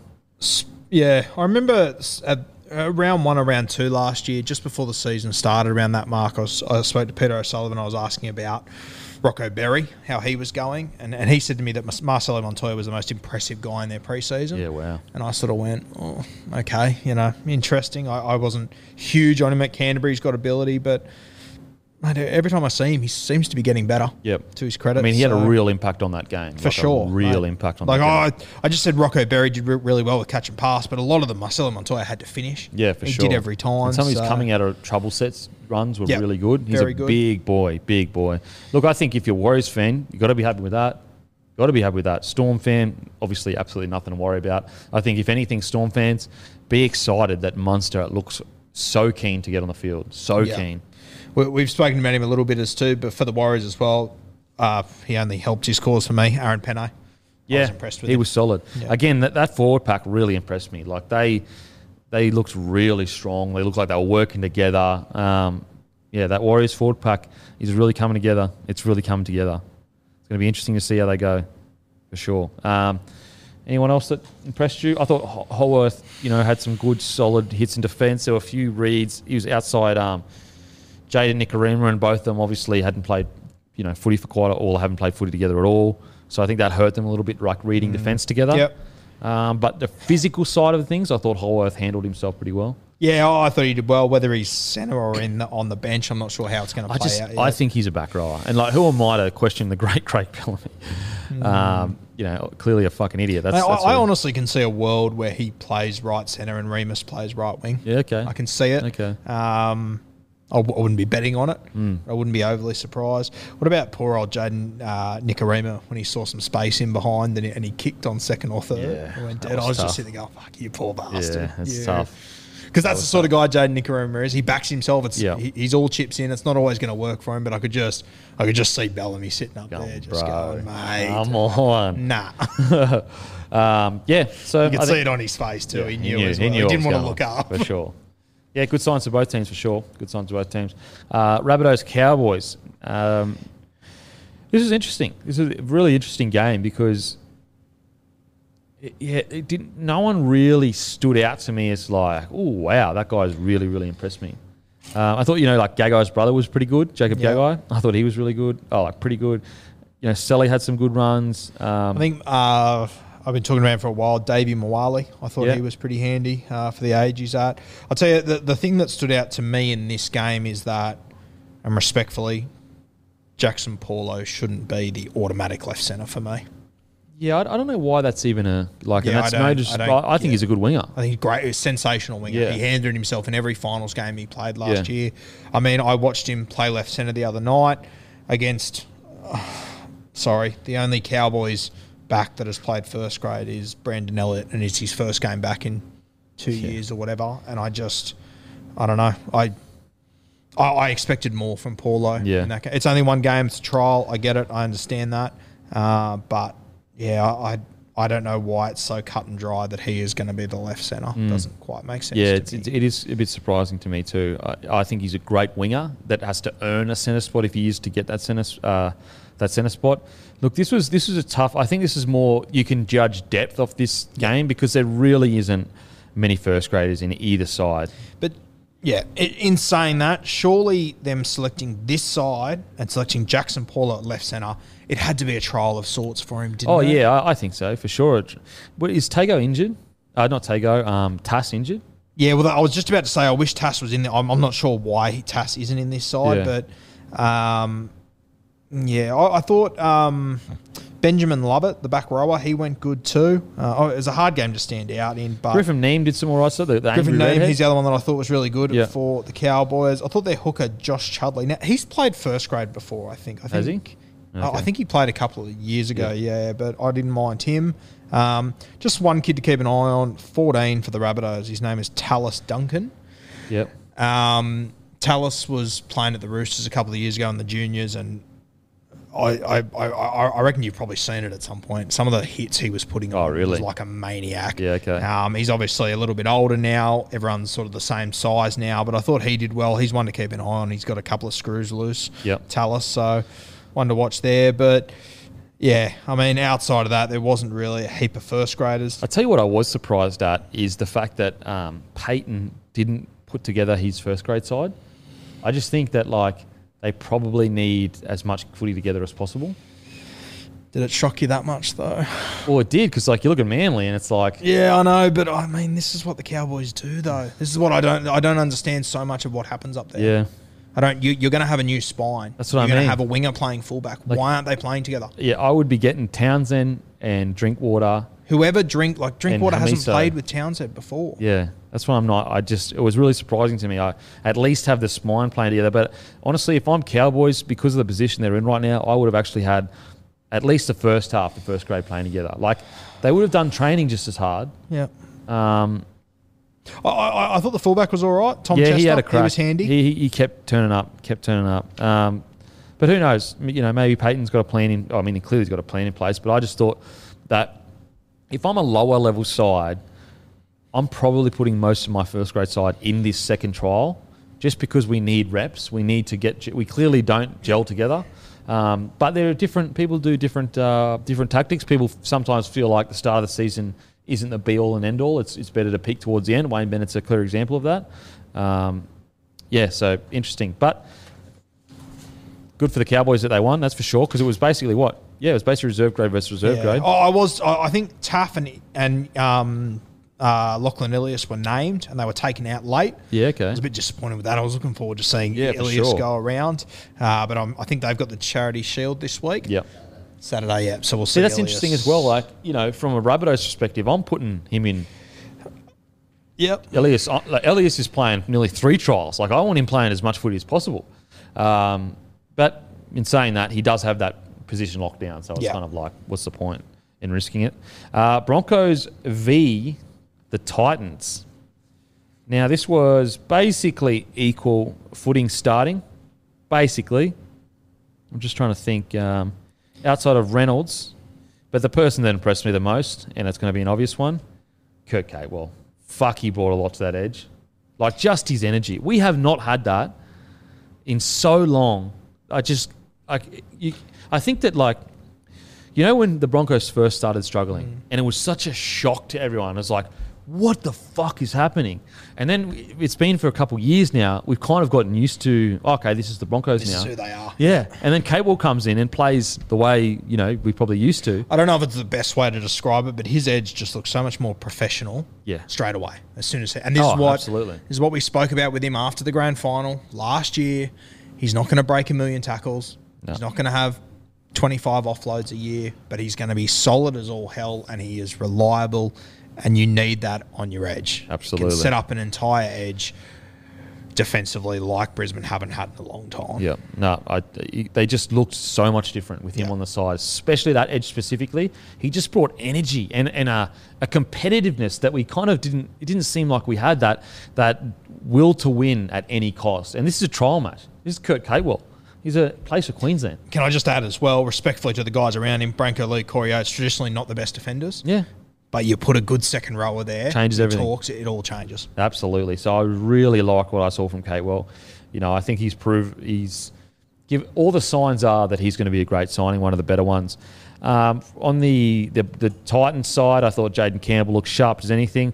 I thought Treymain um, Spry. Spry looks real special. Fifita looks special. Esan Marsters look good. Greg Marzhew look good. Honestly, I think the Titans uh, Titans fan probably got more out of that than Broncos fans. I, I thought, like, I was really impressed with the Titans. Tanah Boyd, Yeah, can we talk about the hooker? Yeah, Can I we think- have this conversation? are we please? allowed to, please? Because I think he should start. Can we get Holbrook on the He was good. dog and bone, please? He, was great. He was really, really good.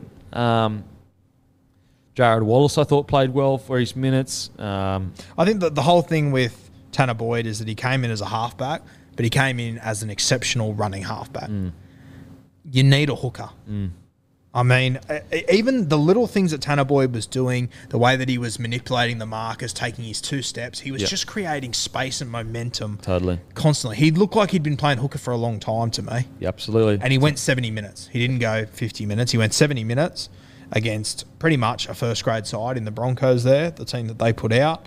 Um, I think he's got to start, they've got to start l- looking around the room to some extent, I think. Surely it's a question now. But why are now? It's saying we go back to two weeks ago. Why say you're my guy? Yeah, it doesn't just make any don't. sense. I don't. especially when there's not such a gap in form or or history or you know it's not like one player has earned that nine jersey no matter what.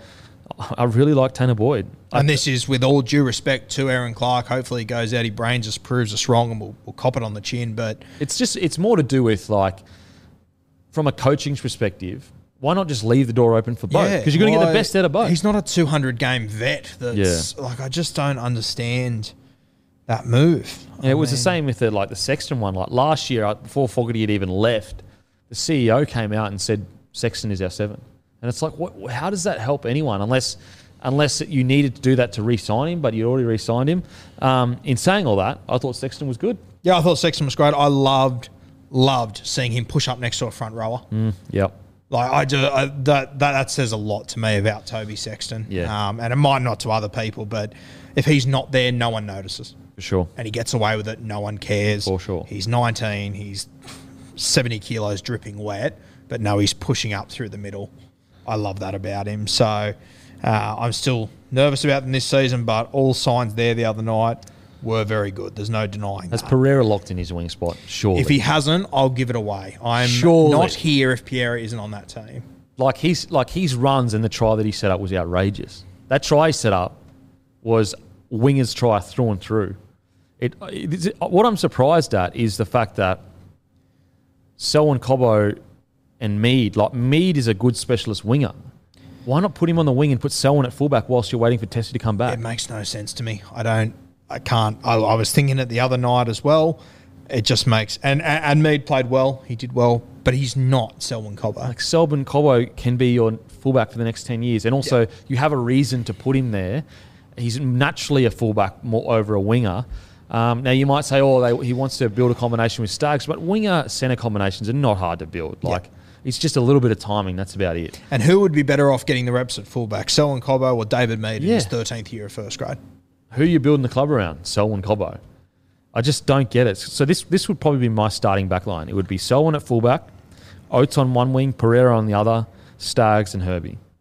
Then it would be Walters. Is Herbie injured or is he just rested? I think he's rested, Yeah. but he, he's earned it. Like, Yeah, like oh he- yeah, no, no, no. I'm, I was just, I thought I would have seen him. If I saw Kotoni, I thought I would have seen Yeah. Herbie. But I think Kotoni's more just getting the reps in his legs because Yeah. he hasn't played much footy. Um, What about when he got an inch of space? oh, bro, he's a scary prospect, man. Scary prospect. My halves would be Reynolds, Walters. Yep. Um, my starting front row would be uh, Haas, Carrigan. Um, Eleven, obviously, Capewell. The edge is interesting because you got Rabadi, you got Riki, you got uh, Piakura. So I, I'm, I'm unsure on that other tw- uh, twelve I position. think Riki. You think Riki? I thought Kobe Hetherington was fucking amazing. Fuck, he, he played so good. a so good good. I'm Kobe such a fan of him. Now, some people have Ca- Carrigan as a 13. Um, and, he, and Carrigan does look to have lost a little bit of weight, Mm. but I think he's a great front rower. Yeah. I think he's a great front rower. And Hetherington is so good. We need him on there for 80 minutes. I think Carrigan and Flegler can kind of lose their way when you take them out of that. Just go forward. Yeah, for you, sure. You've said it to me a few times, and Well, I've probably noticed Carrigan, it more more. uh, Carrigan especially because he gets through so much work, and sometimes when you put him at thirteen, he's not fresh to be doing the ball playing, and he's he's a bigger body. I, I I think Carrigan is a premier front rower, so much so that if you put him in front row, he could probably win a Queensland spot off the bench in front row. Um, so going to be interesting to see what they do there. He did come off the bench this this game. Tell you who I've been really impressed by. I was impressed by him last week, and it was a trial. Titans this week, mate, Corey Jensen. I don't know if he's going to be in Yeah, he was solid. He was definitely yeah, Mate, yeah. if he's your 18th man and you bring him in as a forward, I, Yeah. I, I think he's been really impressed. I don't Once again, him. he's not paying halves. Yeah. You're not going to get tackle breaks, line breaks, offloads, but you're going to get a tough footballer there who's going to do a job for you. Totally, totally agree. Totally agree. Um, yeah, and so for 14, I'd have Cory Paix. You know, I was I wasn't that high on him before these trials. I just thought that I don't I don't see him as an 80 minute hooker. Yep. Um, but after watching his last two trials, I still don't see him as 80 minute hooker. But I do think he's a high quality explosive player that has played well enough to fight his way onto that 14 role. Yeah, I three weeks ago I couldn't see a world where I didn't have Tyson Gamble in my 17 somewhere.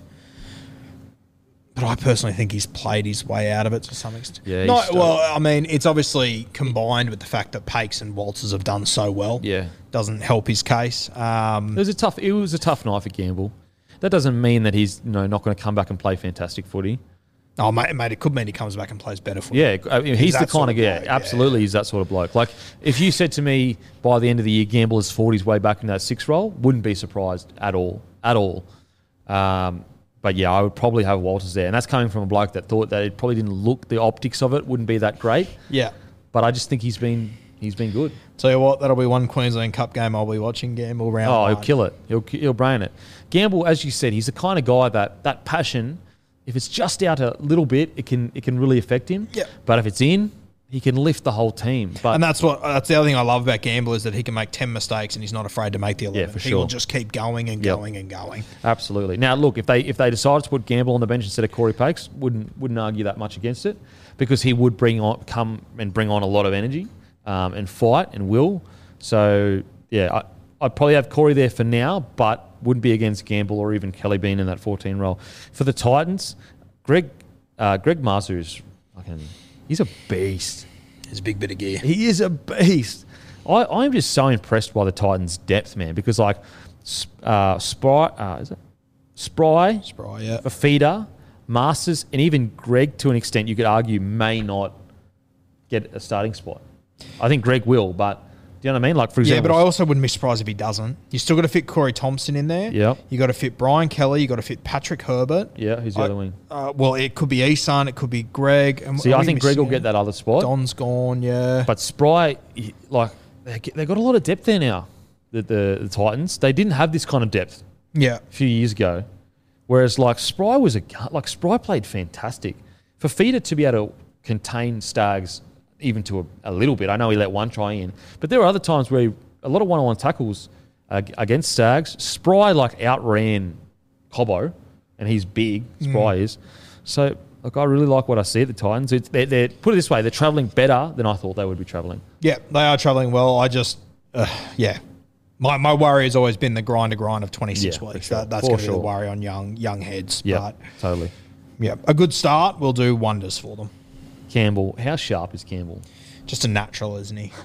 like he just everything he does. He, Who did he step and he he just Flegler. He still, still hasn't worked out where he is. Holy shit, he is electric. It's one of the better natural left foot steps I've seen. Oh, yeah, for Just sure. wi- Without a big jump in the air It comes and out of just nowhere. go back. Yeah, gone. Just boom, and you don't even know what's happened. He's um That one was special though. yeah, That one. far out. Uh, outside of that, um, that try-saving tackle from what was his name? Oh, the fullback. Oh, I thought Shane uh, Shallen Fuller when he came on was really good. Yeah, he's got something about him. There is something guy. about him. He, He's- he reminds me of like a, s- a bit of a smaller Dean Witters, Yeah, he's like a small. Yeah, he- like that, yeah. just that real smooth ball playing. He's yeah, He I comes from a little town in North New South Wales called Kyogle, and they've, Yep. they've just got a tendency to produce these sort of guys. Not sure if you remember uh, a few years ago, Sh- um, Shannon Walker. He burst on the Shannon same- Walker, he was a from gun. the same town, yeah. Yeah. and had all the ability. Oh, in the crazy ability, crazy Like, ability. incredible. Just never quite found his way. There, if you type in Shannon Walker, there, there's there's Go footage of him in a. Queensland Cup grand final. yeah. he goes the length, and from the 40 metre line, he's celebrating. He, Mate. he was just, Shannon Walker was something special. he was unbelievable. Um, I think he went to sevens for a bit. I'm not sure. yeah, what he went to sevens for a bit. Yeah. It's just it was just a week in week out grind. I think that he just never be able to. Because he should have played heaps NRL. Like he, he's almost like a Preston Campbell-ish kind of player. He's Yeah. so good. Um, once you're done with those highlights, type in um, Shallon Fuller and have a look at his Fuller. Well, Very he's impressive. he did a lot with Ezra Mam, didn't he? yeah, I believe so. Same Yeah. side, yeah, and yeah, very very impressive the stuff he's doing. Uh, apologies if I get this wrong, but it was Tane uh, Tuapiki. Tuapiki, the, the the headgear guy that came Yeah, on that yeah, try saver. Yeah. That try saver was outrageous. Outrageous. Yeah, so good signs. I, I think Fuller is going to be a great backup and, and long term, you know, if he comes in and plays maybe even 14. I, I, there was just something about the way he moved, the, his ball playing. Yeah. I think he got a repeat set. Um, yeah, I, I, I did like. I know you tipped me onto him. I did like him. Uh, who else? Tony Francis won the haircut of the day with that two ratties. Absolutely beautiful. Loved it. Yeah, good signs. What about poor old? Um, he, he, he was wearing the one, I think. Um, De Groot that came on. Set up a try with that kick. He almost missed his foot. The poor bastard. He must Oh have been yeah, nervous. De Groot with a headgear. far hell. out. Far out, man. um, yeah, so look, I think good signs for both clubs. I, I'm just like when I look at, I'm biased, but when I look at the Broncos, like when you bring in Payne Haas, Reynolds, Carrigan, it's starting to look like a pretty solid full. And I, I just love the way that with Walters they've got a bit more direction, and you saw Staggs and Cobbo just get clean ball. Yep, for They sure. got, I, I think there was five occasions the first half they got clean ball, and um, Selwyn scored once. Kotoni scored the other time. Yeah, yeah. I, I, I just, I'm just surprised. Like Selwyn should be a fullback. He should be a fullback. Like, why isn't he? That's what he plays in the Q Cup. Killed it in the grand final. Put him at fullback. Put Oates on the wing. Uh, put Pereira on the other wing. Anyway, Have they uh, have they got a trial because they've already had two? Are they having any more? I Brisbane. think they have another one. one more. Yeah, Yeah, Uh, we, okay. we always used to do three trials. Yeah. Um, now on to Sharkies versus Panthers. Now the quality of the game was not the best. It was an absolute bludger. Uh, but as we discussed earlier, the Panthers' depth is amazing. Yeah, it's pretty damn impressive across all positions. Um, mate, I- I've, I've, I've got a little asterisk next to guys that impressed me. I've got a fair whack on this Penrith Okay. side. Um, I thought Tago, Yeah, he was Tago's exactly a what. I, what I expected. He's an NRL player. Yeah, he's ready and Yeah, rearing to go. Lock him in. Thought the guy outside him, uh, I think it's Turuva. Uh, I thought he was impressive as well. He did some really good things. The halves were good. O'Sullivan. Falls is the guy I What spoke a- about. What a luxury for the Panthers Yeah. to have these two blokes sitting in a reserve grade. Yeah. Fucking hell. Four, yeah. Falls really was really good. Really good. Sean O'Sullivan did his job. Yeah. I said a few weeks ago, Falls reminds me a lot of um, Mitchell Pearce. He's not high end, but he's got a good kicking game and he just does what needs to be done. And I think it's so underrated in rugby league just to have a half that doesn't have brain explosions and just gets you to where you need to be. And he, I, I really like him for that. And he, he's 25, 26, so he's seen a lot of footy. Yeah, I don't know. I mean, unfortunately, it wouldn't surprise me if he never plays first grade. Yeah. That's just the reality of the NRL sometimes, but Saying he that, can definitely there's, play. a, there's clubs that could use a guy Oh, like mate, Falls. so How old is he? He's 25, 26. Kurt Okay. Falls, Matty. Um, He's not young. I just got to bring it up before I forget. Jermaine Hopgood's kick was one of the worst. Was it was it was it Hopgood or was it Salmon? No, I think it was Hopgood. I think it was Hopgood. I, I, I like Jermaine Hopgood. I think he's a good little No, player. he played mad. He played mad. His kick was absolutely disgusting. That was one of the most disgusting kicks I've ever seen in my life. Fucking went. Tw- it honestly went 30 meters over, and it was like he kicked it five meters out as a chip. Um, but he actually was one of the better players on the field. He was one of the better players on the field, and like to have him as backup for Isaiah Yeo, Yeah. Very like, handy to He, have. he was really really good.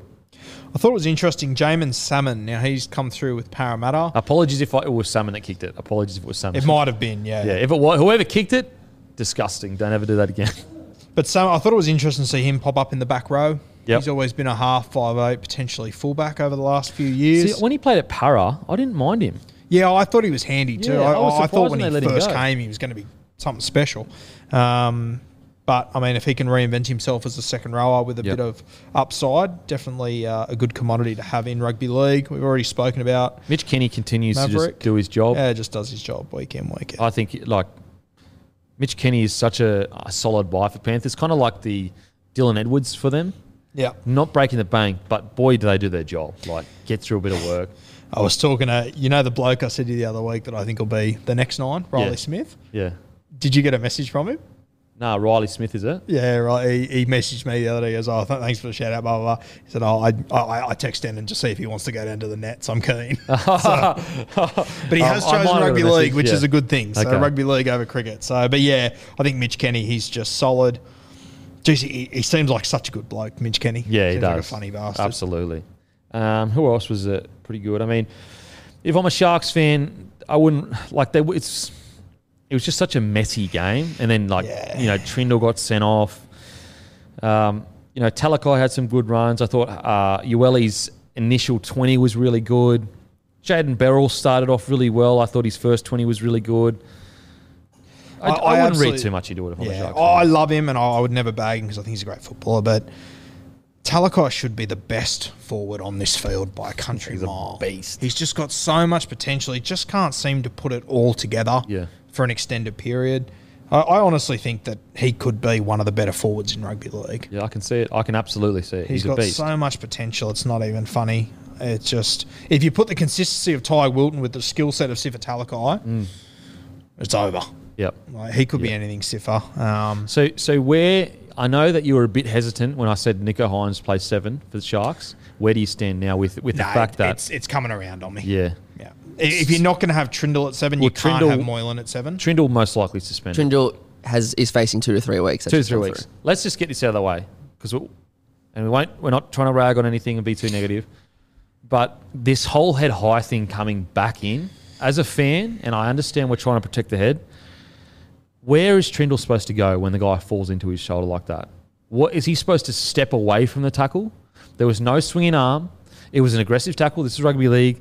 Now I can understand if you want to put him on report and maybe he gets a week or whatever, but to send him for ten, like as a game, we are no clearer as to what the head high tackle rule uh, rule is. What, what were your thoughts, Guru? No, Am I crazy or what? no, I don't think you're crazy. I just I understand what they're trying to do, but it's just a shocking way to go about it. I think, and I, I don't know what the answer is to be honest with you, but.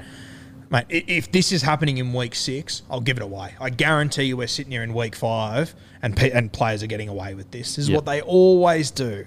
They come hot and heavy. We're going to do this, this, this. They do it for five weeks to get a little bit of pushback, then they ease off, and we'll find something else. Haven't we seen on. this song and dance though? No, mate. Round ten, Yeah, uh, magic round or whatever it was. Is it round ten, magic round? yeah. We saw this song and dance, and it, it it's impossible. It will ruin the game because We saw it for a month. It ruined the game. Then they backtracked on. it. Now they're going to bring it back again. What I'm not, I'm not understand. Like, if their planning is this, we're going to go hard in the trials so that players, you know, try not to hit head high, even though they're never trying to. Then what's going to happen is round one, like I said before the show, round one, a team's going to be playing the Sharks. One of the Sharks players is going to get head high. The player's not going to get sent for 10. He's not going to get put on a report. And the Sharks going to be sitting there going, we just lost our key playmaker that is it's his first year at a fair crack at the seven roll or a six roll. And he just lost, he may have lost that opportunity. Like someone might come in and play really well, all over a head high that there was no swinging arm. The guy clearly fell into the tackle. I understand most of the responsibility is on the defender to not hit the head. But there has to be some responsibility on the attacker to not fall into tackles. I know that just like the defender didn't mean to hit him in the head, I understand the attacker didn't mean to fall into his shoulder. But there has to be some give here because otherwise, this they're at head highs constantly. If you want to go by this rule, it, every week there's going to be people sent off, multiple people every game. I, I just don't understand it. And, and, and fair, I, I got a lot of respect for the Fox League analysts or commentators when they said, you know, you could tell that they were frustrated and they were like, look, we're not going to get into it. It's just trials. And so we won't spend too much time on it. But I, I just want to point it out like, have we not done this song and dance? Yeah, and well, I just I, I know we can. What is he meant to do? What are you meant to do in that situation? Are you meant to let 120 kilo athletes fall into your knees? your season's over. Then you meant to- sudden. yeah, you meant to to let jump them go. away? What do you? I just, I can't even. He's in the tackling motion. Yeah. You can see it happening. The guy falls into it. If the guy doesn't fall, he hits his chest and it's nothing play. I just who who was the other guy that got sent off? Where I was like, yeah, okay, I can see that. I think it was in the sa- was it the same game? Got sent to Nah, 10? was it the Dragons? Uh, who was was a- the winger for the Dragons? It was a big shot. Wasn't it Was it Tao Monga? Was that the one you texted yeah, me Tatau about? Monga. I'm not sure. There was there was another one, and I, and the guy he was wrapped up, and he his shoulder went directly into his head. I'm like, you know what? With that one, fair enough, because the the guy wasn't falling, and the player was already wrapped up. But the ones where the player is falling, I just don't understand that. Like, unless it's a swinging arm, I don't understand it. Yeah, and I feel like now, to some extent, I, like I knew on the weekend which ones were going to get ten in the bin, Mm. but I thought they were ridiculous. I would almost rather it be a little bit more lenient, Mm. and then apply some common sense. Yeah. I just I don't. It's just gonna it's gonna be a hard. I, sport I just to don't get because like rugby league will never be able to be played without contact to the head because the only way that we're going to get rid of contact to the head is if you stop players being allowed to offload because that you have to go you have to hit around here and when it's when you're moving so fast like how's anyway anyway we've been through this a million times Well, that's. I mean, if you go back to that Titans game, there's a tackle that Albert Kelly makes where he just dives straight at the legs. 25 years ago would have been a great tackle. Yeah. But players just go, just toss the ball in the air, and someone will be there to take 100%. it, and they run 70 meters. You can't, you can't tackle at the legs anymore. you, you I- can't because you're not rewarded for it Oh, mate, I, I had I had John Sutton come down to my under 16 team last year, and uh, he said, "What do you want to do?" I said, oh, "Can you do some defense with him?" He went, "Yeah, sweet." And he got them all, and he said, oh, "Who's your best defender?" And I said, "This kid, come here." He tackled one of the other kids, round the legs, perfect. And Sutton said, "Don't ever do that again. yeah Never do that again." And I was just standing there going, "That is what I was taught." Yeah. From age six to 15, he said, "You might, you, you're better off missing the tackle." Absolutely, and just chasing him and then grabbing him Yeah. from behind or something. And he's totally right. You go around the legs, you are not rewarded for it. Yeah, he's like the first person has to wrap the ball up. Absolutely. Where's the ball? It's two inches from your shoulder, Yeah. from your chin. So It's look, just- I, yeah, I, I don't know. Ho- hopefully, it doesn't become an issue because I thought we would. I thought we'd found a good middle ground. And what's interesting is that I feel like a lot of the knockouts are actually coming from players trying to go low. You Yeah, what I think that's a fair I, argument. I feel like a lot of the knockouts are going low. We're so the, the players are so big and powerful now that it's those like low bumps and they get hit under there and they just go bomb straight Yeah. out. I don't have any science to back that up. Or but it's also the reality in that situation where the game is fast now. The attacking team gets momentum. The defenders are getting back quicker. They're coming up. They're out of position more often. Yeah. It just. Uh, like th- this rule would have been hard to officiate 20 years ago when the game was 10 times slower. Yeah, now, it's even harder, How yeah. on earth are guys meant to deal with? Yeah. Um, and we'll talk quickly about uh, Fuimaono getting five weeks. If he challenges seven weeks, this is a tough one for me because I feel like I don't feel like he intentionally hip dropped. I thought it was a subconscious technique that he has learned Yeah. over the years. He's fatigued because it's not like he had him held up and then he hip dropped him. It was all in one motion of swinging around him. Now, the only way he, F- Fuimaono can probably get out of that is if he, if he let go of the tackle. But I understand where the NRL is coming from from this because now Haze Dunster misses a whole year. Yeah, oh, I get it. I feel for Tyrell, but uh, I think this one is what it is, unfortunately. It's a tough one. It's brutal. Thankfully, it doesn't happen all that often. And hopefully, because of this, it'll happen less. I do feel sorry for him, uh, but Because hip drop is a technique. You know, it's not Yeah. like it's not like when you accidentally hit someone in the head where you know you're just going into a tackle and you miss a margin by five, 10, 10 meters.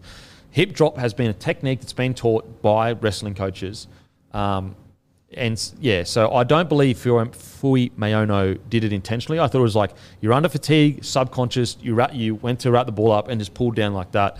So five weeks definitely seems a bit harsh, but at the same time, I, I can understand it because Haze now misses the whole season. yeah. Um, and that that kind of technique, I'm okay. Like if Fuimaono has to f- literally just let go of the tackle, I'm okay with that. Because it's like if you can't tackle him without using that technique, then just don't tackle him. Then he'll get dropped for five weeks. Yeah, oh no, that's, I, that's what I, I get it it. hard. Yeah, I, I get it, but it's just when you when it's a Yeah. specific technique to bend the knee like that. it's just I just want it gone from the game. Like, Yeah, I just no, what do you got there, mate? I think Phil got suspended for a hip drop two years ago, which Yeah, he was. Yeah, okay. Was it Magic Round as well? That was when he got Papenhuyzen. That was got Papenhuyzen. Yeah. Yeah. So the hip drop is something that I just want out of the game. Yeah. Like because it's a technique that it shouldn't be there.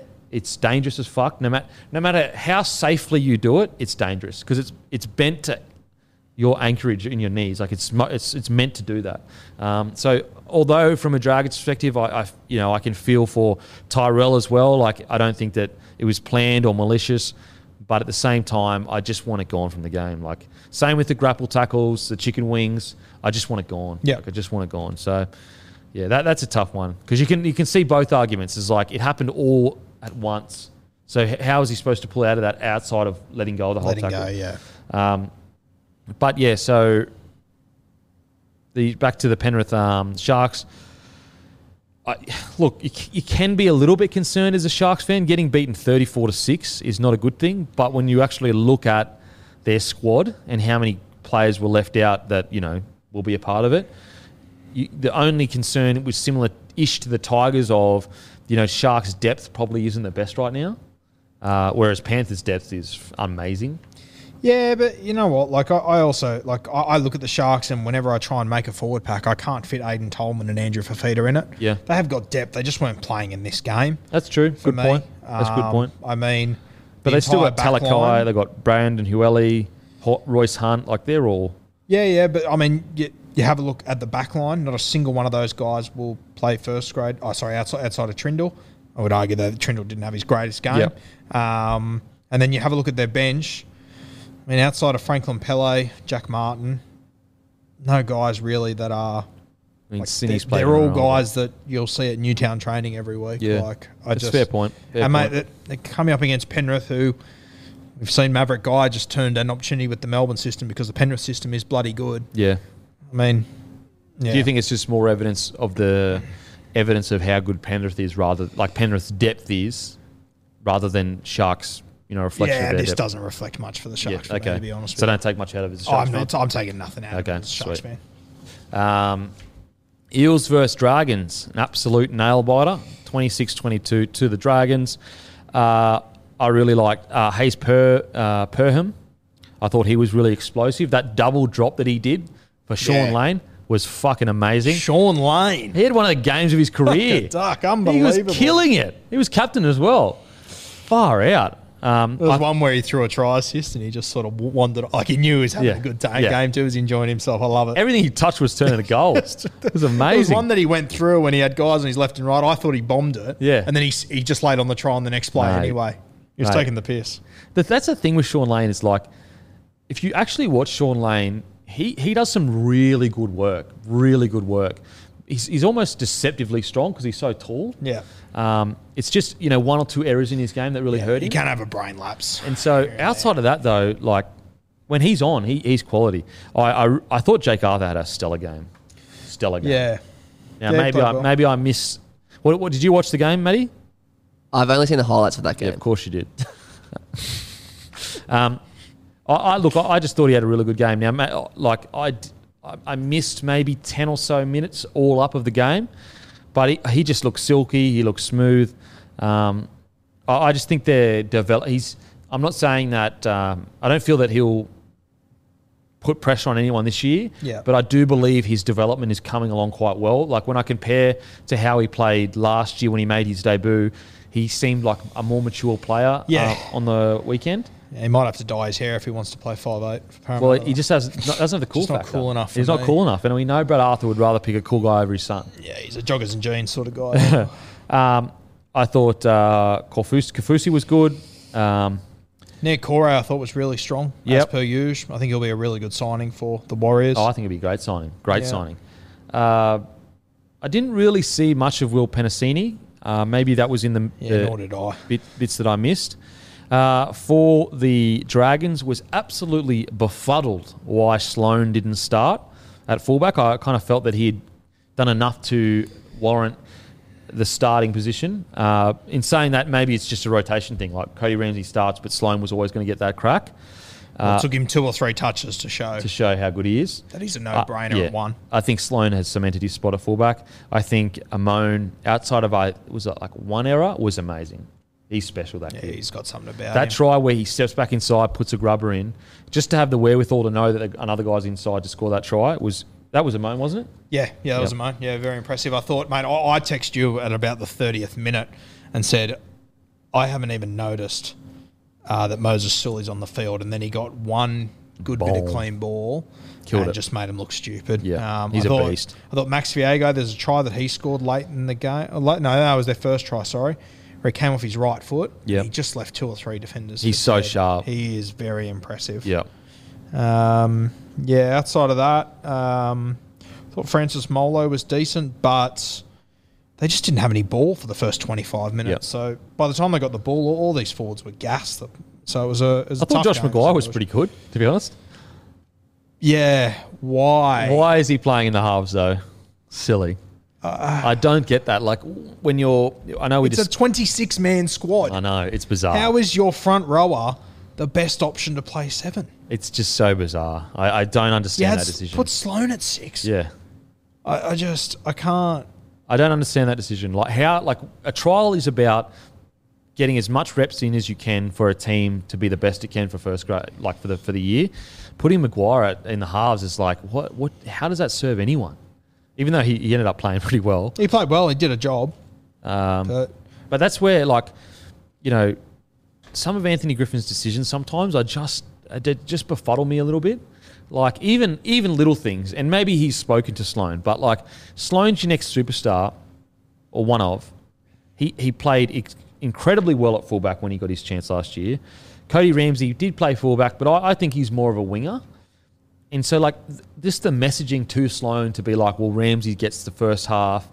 Maybe I'm looking too deeply into it, but I just think that sure, surely if you're Griffin, you're backing Sloan in and you're going, you get to start it. You know what I mean? Like all those little things. I, I don't see Ramsey as a fullback. I see him as a winger. I see him as a winger. If if if you told me Sloan was out injured round one, I would honestly probably go and buy at fullback. Yeah, okay. I really would. I, I just I think Ramsey's a solid winger. Good finishing winger.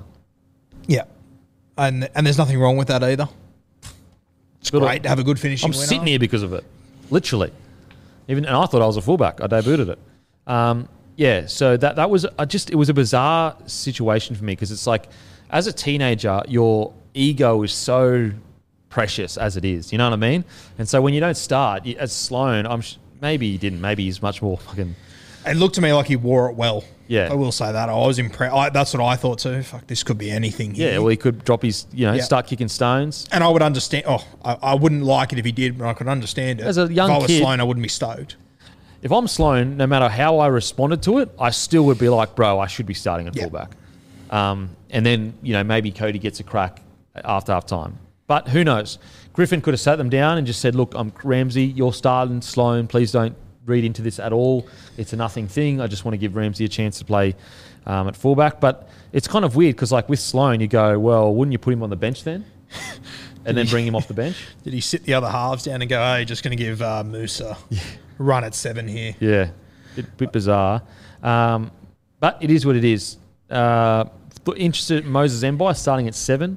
I think that probably going to get that 14 role. Bud Sullivan is touch or go for the season start, apparently. I think his ankle is injured. I mean, you'd have, yeah. It probably looks like Mbye will get it. Well, we've spoken about this Yeah. for an age. But, uh, no need to repeat ourselves again. But um, yeah, I yeah, there was another kid. There's a kid for Parramatta, and I yeah, I, I've had a, I coached him when he when he was about 15. His name's Luca Moretti. He was jersey 17. Yep. Um, Luca is an incredible little footballer. He was he made Australian Schoolboys League and Union.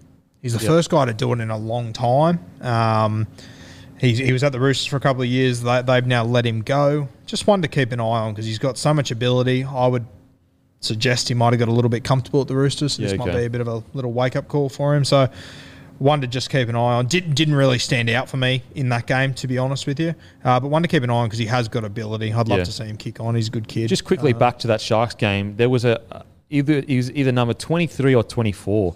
He had some really fucking good runs. Some really good runs.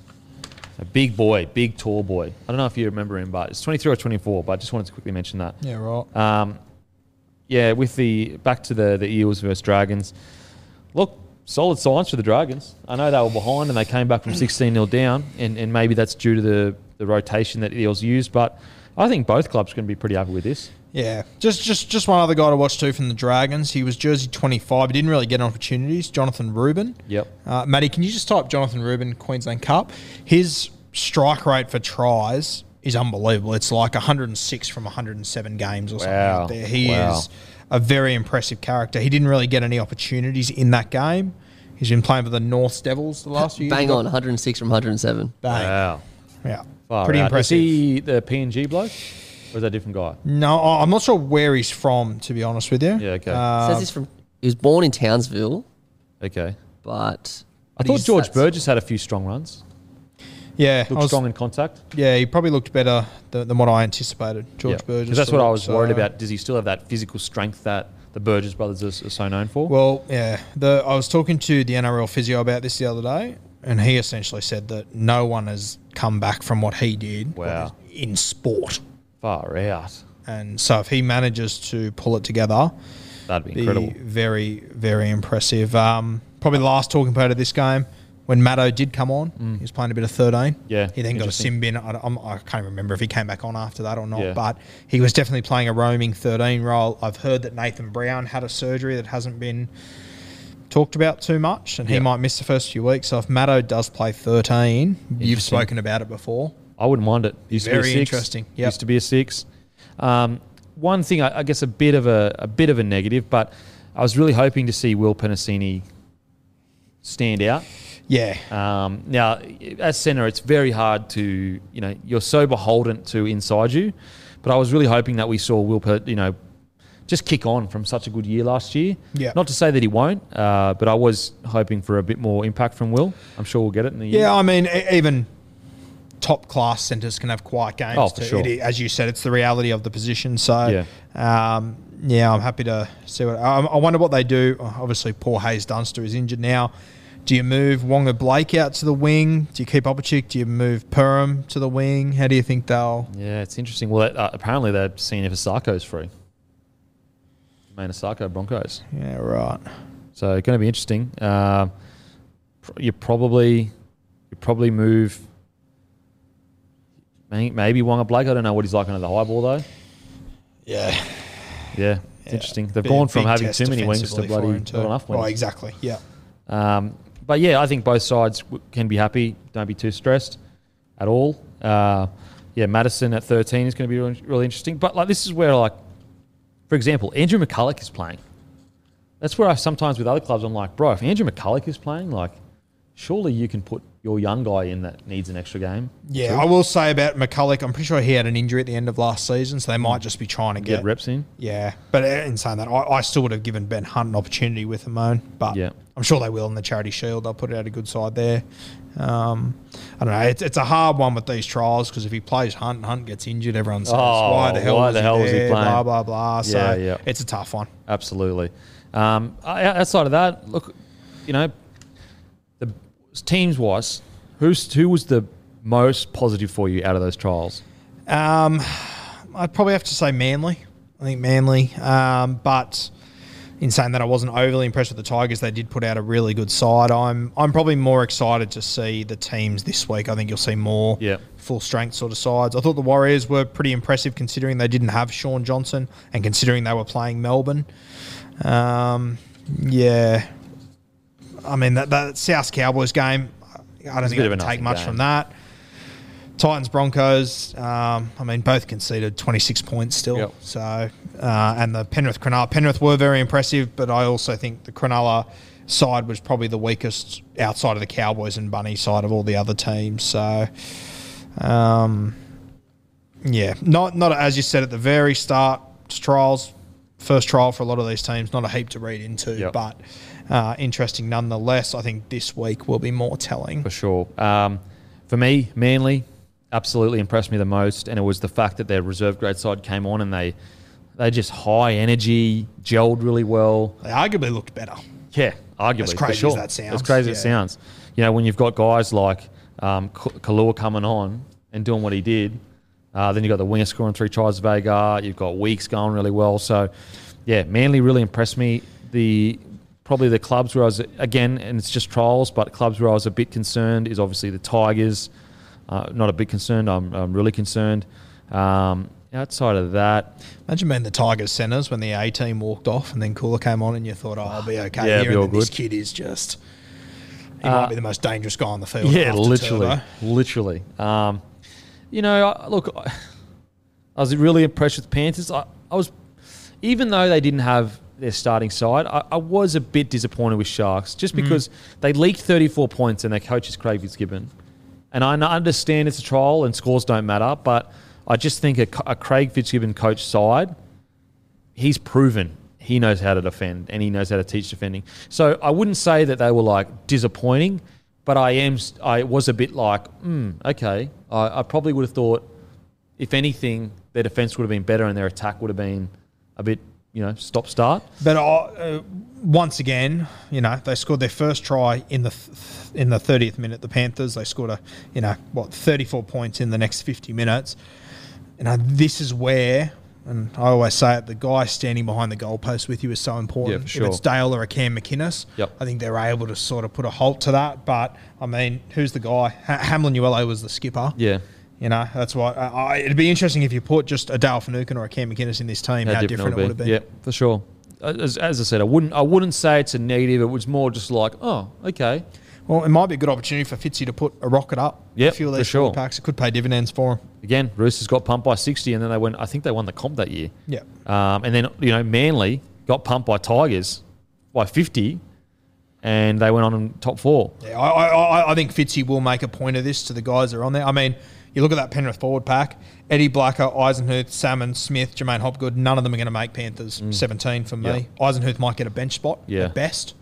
Um, whereas Hamlin Uele, Royce Hunt, Ty Wilton, and what I mean. all could play. Yeah, you're right. It is a fair point. It's like it's, it's not a negative. It's just like hmm, It's interesting. interesting. But Sad to see the hooker get injured too. yeah, Jaden Barrow I thought absolutely. he was doing good. I thought he was doing really good. Yeah. Um, I guess one little negative for the Broncos is they were down twenty six to like ten or twelve or something like that, and they fought back late in the end.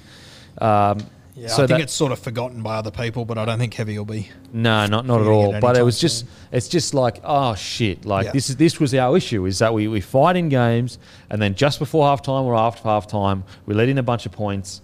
Um, so I would say that although it's a positive that we fought back to twenty six all, it's also a negative that we had that many points put on us in a small period. And also, I think that's where Adam Reynolds will be so good because he'll be able to kick you out of trouble, whereas they didn't have that. So sure. So what do we got here? We got. Yeah, like we scored three tries in the last 15 minutes. Yep. Um, including one in the last minute of last a kick minute. from a winger. And so, uh, you know, you're, you're Just looking got a try from dummy half and a kick off the winger. 66 minutes of the game, and they were beating us 26 to, you know, what, 12 or something, or Yeah. something along those lines. So that that's that's definitely a concern um, for the Broncos. And Titans, you would say it's a concern that they leaked three tries in the last 15 minutes. Um, Yeah. but yeah. again, not big concerns, but Yeah. just little things that in the coach's room, in the meeting, it's going to be like, boys, this cannot happen. This, can't happen, this is yeah. not what the club's about. Regardless of whoever's, whoever's wearing the Broncos jersey or whatever jersey, next man up. The next man up has to do a job. Uh, so yeah, I mean, a great weekend of trials. Absolutely loved it. Next week's trials, Fridays, Manly versus Raiders. Oh, we'll speak quickly about Doggies Knights. Most people probably won't see this before they watch the Doggies Knights this afternoon. Um, I think both are pretty much full strength too. they're rolling out full I'm strength. pretty side. sure they are. Yeah. Yeah. Okay. Yeah. Interesting. Interesting. I like it. I love it. If you're a team that is is that needs reps together, I like it. Uh, but on that, what a big game for the Knights. Huge game. I feel like every game is massive for the Knights because like it's a confidence thing for them. If they go out and struggle and the doggies put you know whatever on them and they've got the half their NRL side, start looking around going shit. Is is Matt Burton playing? I think I can't wait to see the new look doggies. I feel like Burton's not. Burton isn't playing, nor is Addo Carr, but they do have a good team. Knights Yeah. are almost full strength. Yeah, it's pretty much full strength. See, I like that from O'Brien. Yeah, it's I like that. You, they need as much reps as possible together. I like it. who, who are the halves for uh, Canterbury? Uh, Wakeham and Averillo. So Flanagan's not even getting a start there. Flanagan is playing, but he's in the extended. Fuck. Jersey 24. Mate, surely. Yeah, tell me Gus hasn't made up his mind. Surely, maybe Flanagan gets to start next week. That's a big. Whoa. Oh, man. Wow. Fuck. That's like, wow. Is um kid to watch that we've spoken about him, Paul Alamoti. I think he's is he on the extended? Uh, no, he's starting at centre. Oh, Gun. how What good. number is he? Number four. Uh, number four, Watch Canterbury. him. Watch him. Yeah, I can't wait for this. Knights, if Knights go out and play really well, it'd be great for their confidence. I, I love Adam O'Brien putting the squad together and basically going, let's go, boys. Yep. You know, because you got the two trials, then you got a week off. It's plenty of time to recover. Um, yeah, I'm actually really excited for this match. It's, you know what? It's probably one of my most look forward to matches of the weekend because I'm super keen to see the Doggies' new squad, but I'm also super super keen to see a, a Ponga-led Knights you know, there's a lot against the Knights right now. Like their backs are against the wall. If they can come out and play really well, it's going to go. As much as there's a lot going the way of Canterbury signings wise, if they don't produce, they're going to be back on the shit heap very Oh, quickly. man. So there's pressure on both these Pressure on sides. both I'm very excited. What time is it, Matty? Uh, seven o'clock. Go. Can't wait. Monday night footy. How good? Monday night footy. Uh, make sure to follow the great guru, Rugby League Guru, on Instagram, on Facebook. Subscribe to the Rugby League Guru podcast for all the best rugby league news in the entire planet. Also, grab a case of Bloke in a Bar from your local. It's a, it's the footy season's back. So Bloke in a Bar season is back, baby. Grab a case of beer. This is the beer of sport. No other beer gives you this much sport content. No other beer loves sport the way we do. You love sport, you support the beer, platform grows, you actually have an impact in changing the sporting landscape in the country. You got anything to say, Gurino?